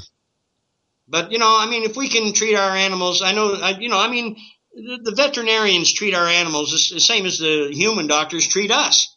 You know, they give dogs chemotherapy and all that other garbage. You know, so you know these these pets come to mean a lot to a lot of people. I mean, families love their pets. Oh, absolutely. And you know, it's and you know, if you have an animal like for 10, 15 years, if it dies, it's like a family member dies for God's sakes. Of course. So I I think we ha- we should have the right you know, to at least treat our pets if we if we choose. And I, I really believe it would make a huge, you know, huge difference in the farming industry if farmers were allowed to grow cannabis on a big scale again and use it as an animal feed and use it in all the traditional ways that it has been used in the past. You know, it's it's the future. It's old technology, but it's the only technology that can save us. Well, you know, if our communities were using all of this and then in combination with the fact that we understand germs and how to be clean, sewage systems and all that, we would have as close to a utopia as could be had on Earth. Well, they say life is an illusion, and I, I have to agree with it, but we truly are the ones that create this illusion. And it can either be ugly or it can be beautiful. The choice is out. That's right. You could either live your own dream or you could live someone else's. And right now we are living out someone else's nightmare. That's exactly right. You know, it, it would be a terrible thing to see our species, you know, in 20 years wind up becoming extinct because of our own stupidity. But if that's, but if we don't do something, that's what's going to happen. You know, I, I do think the rich elite, you're right, the rich elite are getting ready for Armageddon. You know, they're going to have their hiding places and their food supplies and stuff like that. Yes, they do. And, and they just don't give a damn about us. But, uh, but it's the rich elite that caused all of this in the first place. It was their mismanagement of our resources that have put us in this situation. And I think there should be a price to pay. I think, uh, I think a lot of people, well, I should say a lot more people are starting to think that way. Well, the, the numbers, like you said, are growing at such a such a rate now, and I mean, I know because well, I'm the leader of the hemp movement now, and I get all these emails from all these organizations everywhere, and this thing is growing so rapidly, it's just unbelievable. But uh, but like I said, you know, the public must be aware that often when you're when you purchase an oil, it's I have nothing to do with it, and often these oils will not have the medical benefits that these people are claiming. So it's like I said, it, if you want the real thing, for God's sakes, you know, either grow your own cannabis or go buy a pound of high grade cannabis, you know, from a from a local grower. Explain to the grower what what it's wanted for. If you tell them that you need it for a cancer treatment, often the growers will bend over backwards to try to help you if they're good, you know, if they're good ones. Right. So tell tell them what you need it for, and uh, like I said, prove it to yourself. You know, this this medicine, there's no rocket science in in hemp oil. Anybody can make it. You know, I mean, I could do, I can make the oil blindfolded. I don't even need to see what I'm doing to make it, for God's sakes. And, and I've told people right along, once you make the oil once or twice, it's no harder than making a cup of coffee. And if you and the, and the instructions that we have on the website are very, very detailed. If you just read the instructions and follow the instructions, you know, uh, countless numbers of people worldwide have done just that, and they have achieved the same results that I achieved. And that's the reason the reputation of this medicine is spreading so rapidly. I completely agree with you. I know I've kept you for quite some time. Is there anything else you feel that uh, you absolutely want to get said on on this interview? Well, no, I, I, think we've covered most of the bases, brother. I'd be happy to come back for another interview anytime. But okay, I, I really, I really want to thank you, Jason, and people like you because you know, like you're on the front lines the same as I am, you know, with these issues. And I think the work you're doing is wonderful. And I just hope the people have the common sense to listen to what we're telling them. I mean, we have no reason to lie. We, we're not making any profit. We just want to see a better world. So I want to thank you for allowing me this time, and it was a pleasure working with you, brother. Uh, and I absolutely thank you for all the work you've done. Well, there was one other issue I would like to tell the people. We often hear this thing about, you know, cannabis must be kept from our children. And I mean, it's okay for the doctors fill them full of anti, uh, antidepressants and Ritalin and whatever the doctors choose. That's okay, you know, because that's not against the law. But keep cannabis away from your children. Now, back in the 1980s, a lady named Melanie Dreher, she did a study to determine where the healthiest babies on this planet are born.